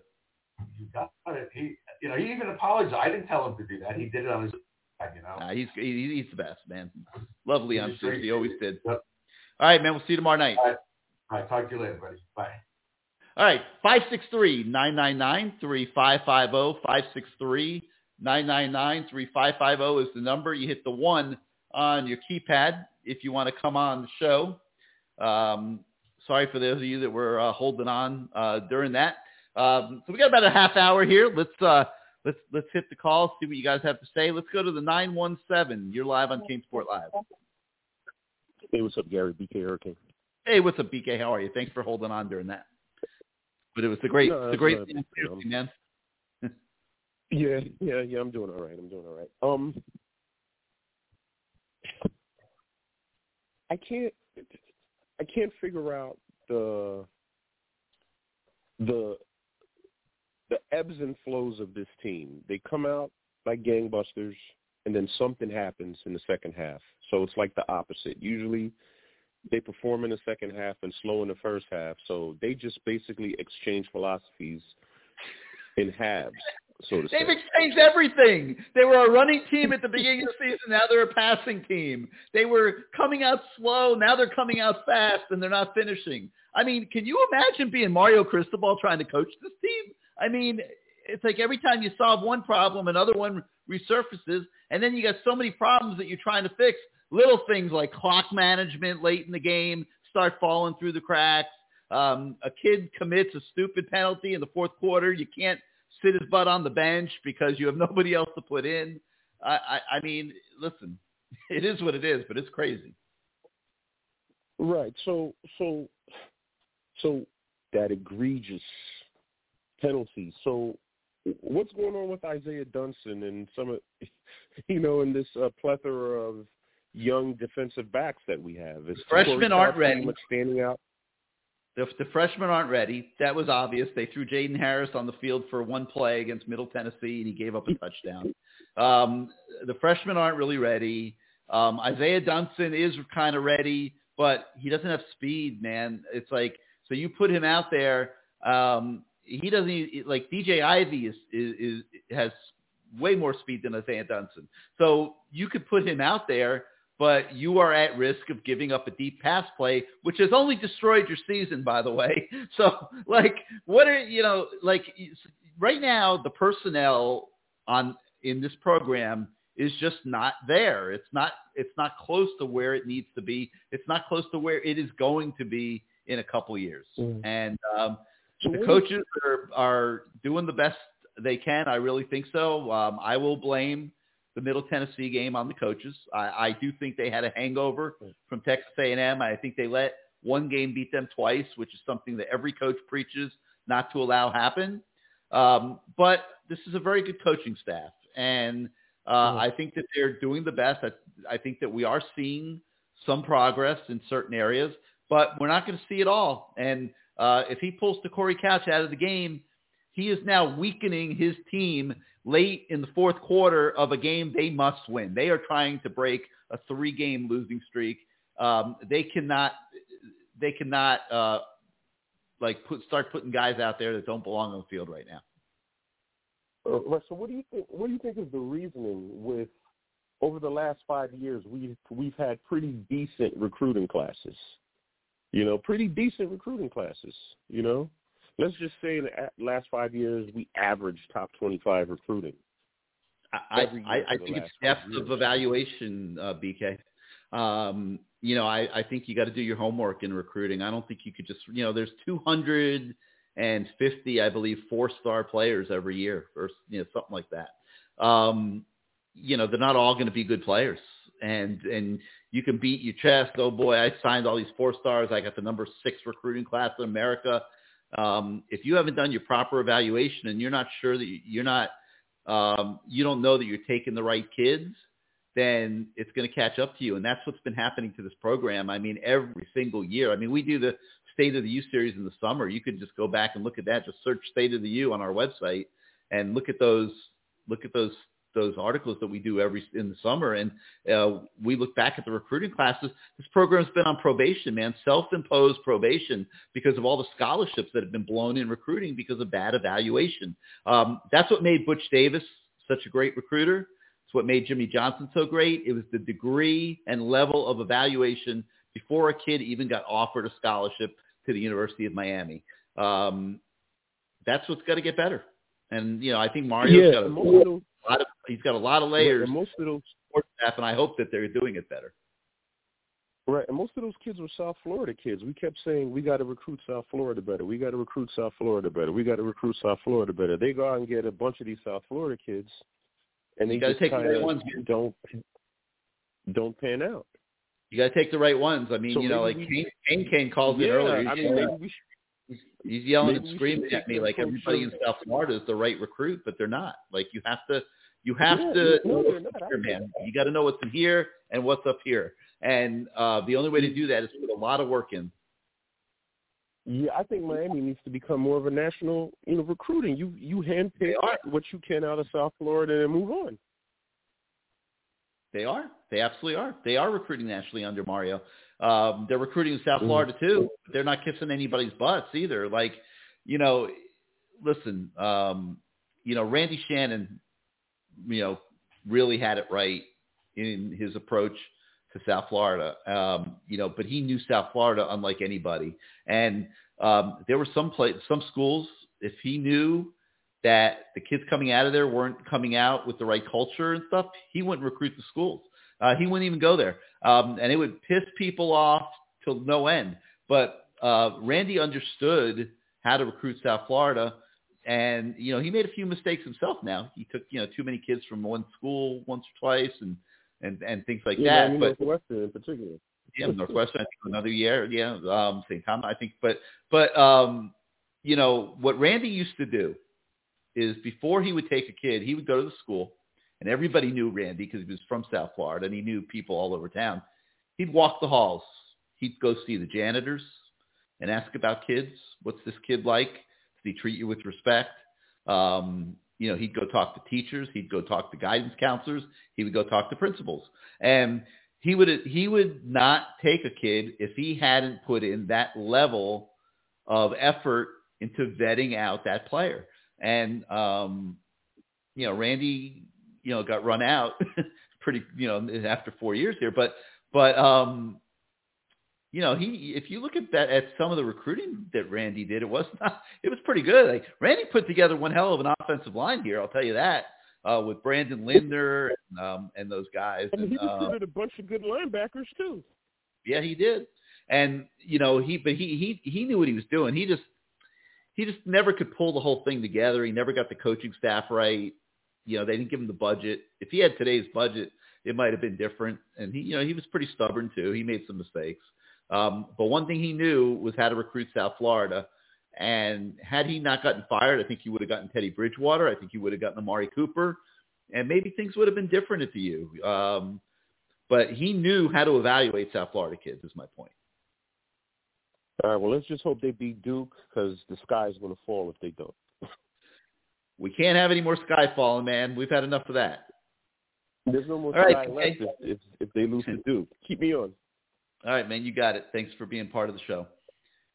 563-999-3550, 563-999-3550. Hit 1 on your keypad if you want to come on the show. Got a couple callers, but we do have room for you. We got 20 minutes of show left. So if you got something to say, call in now. Um, we'd love to hear from you. Uh, let's go out to the 954. Wait a minute, 954 just dropped. Where'd he go? Let's go out to the 786. You are live on King Four Live. Hey, what's going on, Gary? Going good. Who's this? This is Eric. Gary, Hey, what's I up, wasn't Eric? Able to, I wasn't able to watch the show this morning, but I hope you really got into Matt's butt today about Colbie Young. I, was, I really hope you got into it. That's pretty Look, much all I had to say. Listen. Eric, truth, the truth's in the middle on on that. In all honesty, I love to give Matt a oh, hard time, but he did he did say Colbie was slow, okay, and and and and and Colbie is is not real fast. I mean, uh, probably runs four six five. You know, I, I'm not going to say four seven. I think he's in the four sixes or whatever, but he's in the four sixes at a position where you're supposed to be running four four. Um, listen, he was at JUCO for a reason. But what we're seeing is that he has things that maybe make up for a little bit of a lack of speed. He's a big receiver. Uh, he's got very good ball skills. He goes up and gets it. Um, and he caught people by surprise as much as anything, quite honestly. Um, so uh, now he's a known quantity. Uh, he is not catching anybody by surprise anymore and um, they have to get more. They have to get more out of him. Uh, he's not just going to be able to run go routes. They, you know, he's going to have to get his playbook. He's going to have to learn the plays the best that he can, uh, and he's going to have to be able to do more than just run go routes if he's going to continue to have effectiveness like he's been having. He's surprised everybody to this point. Okay, No, uh, can, not surprising anybody anymore. Um, no, I I agreed with Matt at the time. That he said this around like right when we got him. I mean, honestly, I thought our wide receiver recruiting would would end up being really good, and and it, it was like Matt said that it could take up roster spots, but and, and what, what it looks like it is, our wide receiver recruiting isn't what it is, and our wide receivers in our room aren't as good as Colbie Young, which is shocking. I think that's honestly a shock that Colbie Young has come in. I mean, he didn't come in like you said. It obviously took him time because he came in the fall, but it's kind of shocking how he's emerging, and none of our other receivers like Brinson and the other guys are emerging. Yeah, well, I mean, there's a lot of them not emerging. With all respects again to King Kane, uh, they're getting passed. I mean, you you just saw Colbie Young. He just he just lapped them all. You know, I mean, Colby George has been hurt, but um, you know, Michael Redding's been hurt, but you know, Colby, you know, Brinson and uh, just lapped him. I mean, uh, listen, I feel bad for those guys. They're just, but they're not getting it done. No, there's nothing to feel bad about. I mean, they have to put in they have to put in the work and, and get better at the end of the day. I mean, they were all at the Hey. end of the day. All these guys. Look at Brashard Smith. You know the results that he's getting when he started putting in the work. You know, Mario calls his parents in. They sit down. They have a meeting. I'm assuming the message is, Brashard, you have talent. You can help this team, but you're not doing all the things that you need to do to be able to do that. And uh, you need, you have a decision to make. Okay, I am prepared to feature you. Okay, you are going to get your opportunity, but you have to do your part and you have to practice harder and you have to study harder and you have to show up on Saturdays more prepared to play and you will be rewarded with playing time and you will get your chance to be a, a, a real player for the Miami Hurricanes. And you know what? Last couple of weeks, he's done it, right? Applause for Brashard Smith. All right, Eric, you got anything else, man? No, that would be all. Thank you again for the great content you always produce, Gary. Thank you so much, man. We appreciate you. And I know guys are frustrated and the Canes fan is fed up. Uh, hang in there, everybody. Um, and, um, you know, don't let it get you too down. And um, we'll keep doing what we do and try to help make the experience as good as we can make it for you. And uh, everyone's in this thing together. And, uh, you know, like I said, just don't don't don't get too down. Hopefully they win these next few weeks, and we'll have an interesting month in November. Uh, let's put it that way. All right, I have a wide open board right now, so I'm going to put out a last call for calls tonight. 563-999-3550, 563-999-3550. You hit the one on your keypad, if you want to come on the show. In the meantime, um, let's uh, head over to these YouTube comments and see what we got here. Uh, Halo Master says the Canes are dead. They have been since Shapiro was busted. Canes have a crap program and, and deserve no. Okay, obviously a Florida State fan or something. Um, but there is a little bit of truth to what he's saying. The Nevin Shapiro nonsense did not help anything, um, for sure. Um, uh, crap program, no. Halo Master, FSU fan. I can assure you this is not a crap program. I can assure you it's a program that is going to get it together and is going to turn the corner at some point. And hopefully it's by November when your Nole rear end comes into Hard Rock thinking you're all high and mighty with your what will certainly be about a five, uh, maybe what a four and five record at that point because what you guys have lost three in a row. So what are you four and three right now? Okay, no, so you'll be four, probably be about five and five probably by the time you guys come in uh, with with your uh, high horse and everything. And I hope that the Miami Hurricanes have gotten their act together by that day to win that game because if they beat Duke and they beat Virginia and they set up a big FSU game, um, that is going to be the game that will define the season. Um, no doubt about it. Uh, and, and, and Haley, please stop spamming our, um, putting, I'm putting, I'm blocking you right now, man. You're like spamming our, our messages and, and, and I don't like it. You're out of here. Um, okay. Ewan um, Middlebrooks says no reason to redshirt uh, Jacurri Brown. Put him some packages, use his talent. All right, listen. I'll, I I can just give you my opinion on this. Okay, um, Jacurri, you could play him four games and he could keep his red shirt. Okay, you're now at the midway point of the season. It, it, it, you know the the runs up the middle caught them by surprise. It was a nice gimmick. Okay, um, people are going to be prepared for it now. That's number one. And number two, this is a developmental quarterback. This is a kid, you know, and I have the benefit of having watched them throw in practice uh, quite a bit. And he's a developmental quarterback who is going to take some time. Okay. And we don't know when he's going to be able to be the starter because um, if Jake Garcia hang, uh, hangs in there here, he's going to be the next starter, almost certainly. Uh, you got uh, Jaden Rashada coming into the program. He's supposed to be very, very good. He's having a very good year in high school, but Jacurri had a good year in high school too. So we'll see what that looks like in the spring. But the point I'm getting at is there's no guarantees uh, with Jacurri and he might as well have options, okay? Whether he finishes his career at Miami, whether a day comes where he has to transfer if he doesn't make it here, because they ain't stopping recruiting, I'll tell you that, okay? Um, Mario and Ponce and these guys, they're not going to stop recruiting. Uh, they want five quarterbacks competing every year, okay? So um, I just think that it makes sense to redshirt them. I hope they do. Uh, I, I know, you know, to me, redshirt years are, are way too flippantly thrown away in today's modern day mindset of college football. Um, I, I think that they can be important to certain players. Um, you know, a guy like Wesley Bissainthe, he needs to play. Okay, TreVonte' Citizen, had he not been hurt, he needed to play. Um, you know, but there aren't a ton. Nigel E. Kelly, he needs to be playing this year, which he is, because he needs to be a superstar next year. Okay, uh, Jacurri Brown doesn't need to be a superstar next year. I, I hope I hope they redshirt him. I hope they you know that um, he preserves that year of eligibility. Um, let's see, Je- Jeff Lynn.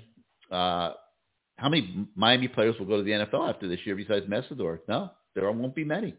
Um, only had one guy drafted in the seventh round last year. Uh, other than Mesidor, I'm not sure it's going to be much different this year. I haven't started looking into the NFL draft yet. We don't even know who's going to be in the draft at this point. But uh, great point. Mallory's going to end up on a practice squad. Yeah, the, um, probably because of the way that he doesn't block. And and it, it's really kind of interesting that after four years in college football, obviously working on blocking the whole way through, um, that we're still sitting here saying that Will Mallory is not a great blocker, but um, but but he's not, and um, you know I I don't think that's going to change at this point. All right, uh, Chris Brown doesn't like the switching quarterback thing for a certain gimmick play. Um, I don't either. when you have a quarterback like Tyler Van Dyke, uh, you know, why would you take your best offensive player off the field? Um, however, I mean, I, it was for a play or two. It, you know, it it, it, gave, it worked and picked up a first down in, in one of those cases, and uh, it gave uh, Jacurri his moment. You know, he's out there practicing every day, and um, it gave him a little moment. So I don't see any harm in it. Um, they can they can do it um, four times, and they've done it. They've done it. Uh, they've done it two now. So um, yeah, it'll be okay. I think. Uh, Jason C says, "Don't blame Gary." No, do not blame me at all. No, nothing that happens out there is my fault. Um, it's certainly not. Um, it's certainly not anything I drew up. Um, but in all seriousness, I do believe um, that the program is headed in the right direction. I've said that, and you know they've had some stumblings here along the way, obviously. Um, but my p- opinion in the big picture uh, has not changed one bit. Um, absolutely, I get ridiculed for it at times. Um, somebody called me a Mario fanboy on, I think it was the message boards uh, yesterday. Um, I said if I said I hope that's a compliment. I mean, if fanboy means that I believe that Mario is the right guy to lead the program out of this horribly disgusting abyss that it's been in for two decades, yeah, I'm a fanboy then, and I'll I'll wear I'll wear it proudly, man. Um, I'll you know whatever, man. Uh, are these fanboy glasses like? Does does this you know fit the bill? If I it, you know you can call me a fanboy. I mean I you know I don't care if if if, if it means that I have that opinion, um I'm all good, man.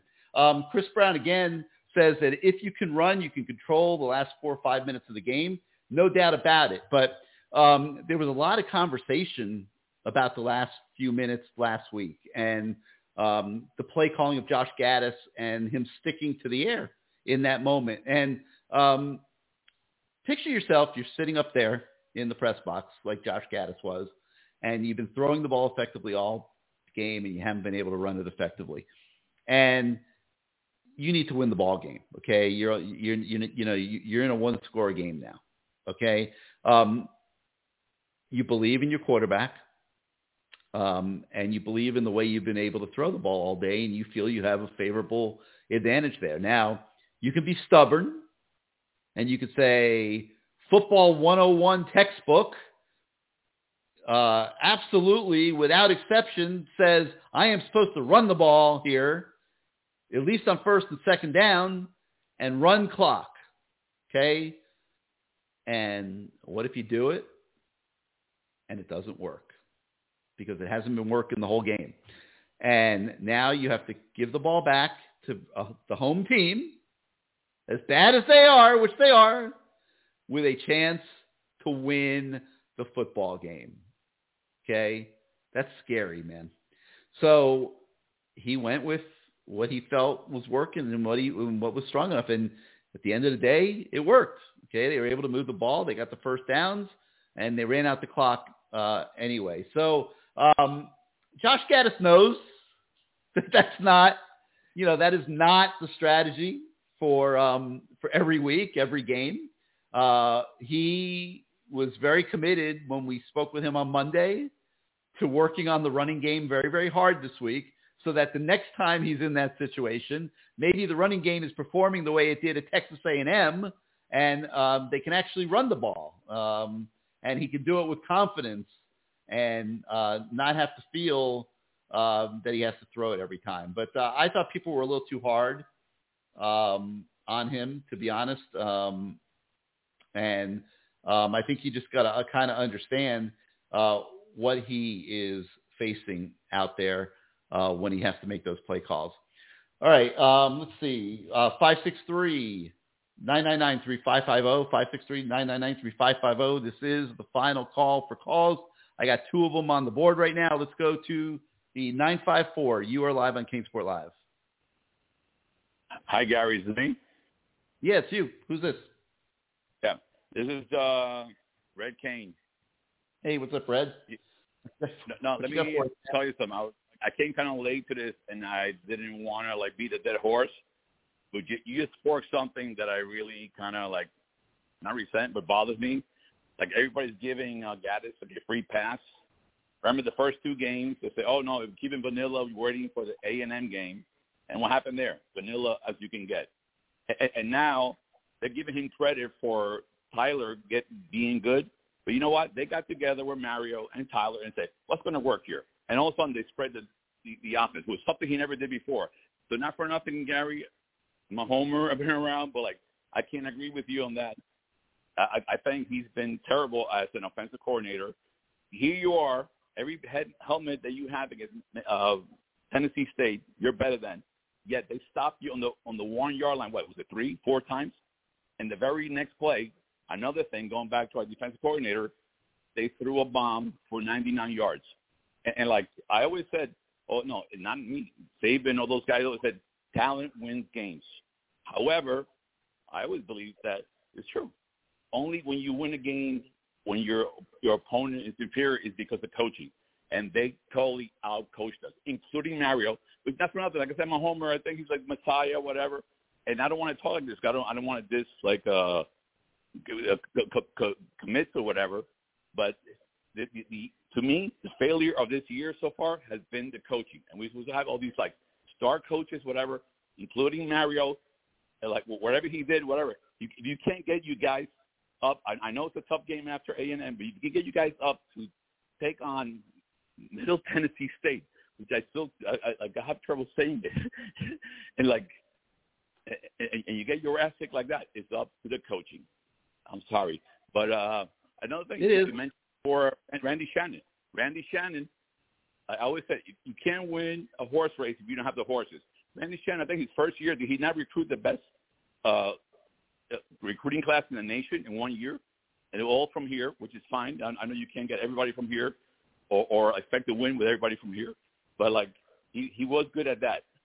But bottom line, our coaching staff, including from uh, our offensive lineman who's supposed to be a guru whatever, how can you not push middle middle Tennessee State one yard to get a touchdown? With, with, with the back that we have, with the talent that we have. I, I just sorry. think those guys had no legs, man. I'm telling you, like I I heard Leon Searcy, Okay, but I don't. is that? One thing that he wasn't taking into account. Wait, listen. The the one thing when I don't know if you heard the Leon Searcy segment, but we were talking about this, and the one thing I think that he was not taking into account was they don't have any Leon Searcy's on this team, okay? And Leon Searcy was a freaking monster, okay? And yeah, so he Oh, might have been able to okay, play a physical football game and go through physical practices and be okay to play the game on Saturday. I'm not sure that those guys on this offensive line were in that state physically or mentally against Middle Tennessee State. No, yeah, oh yeah, you- you're right. But who's who's who's that fall on?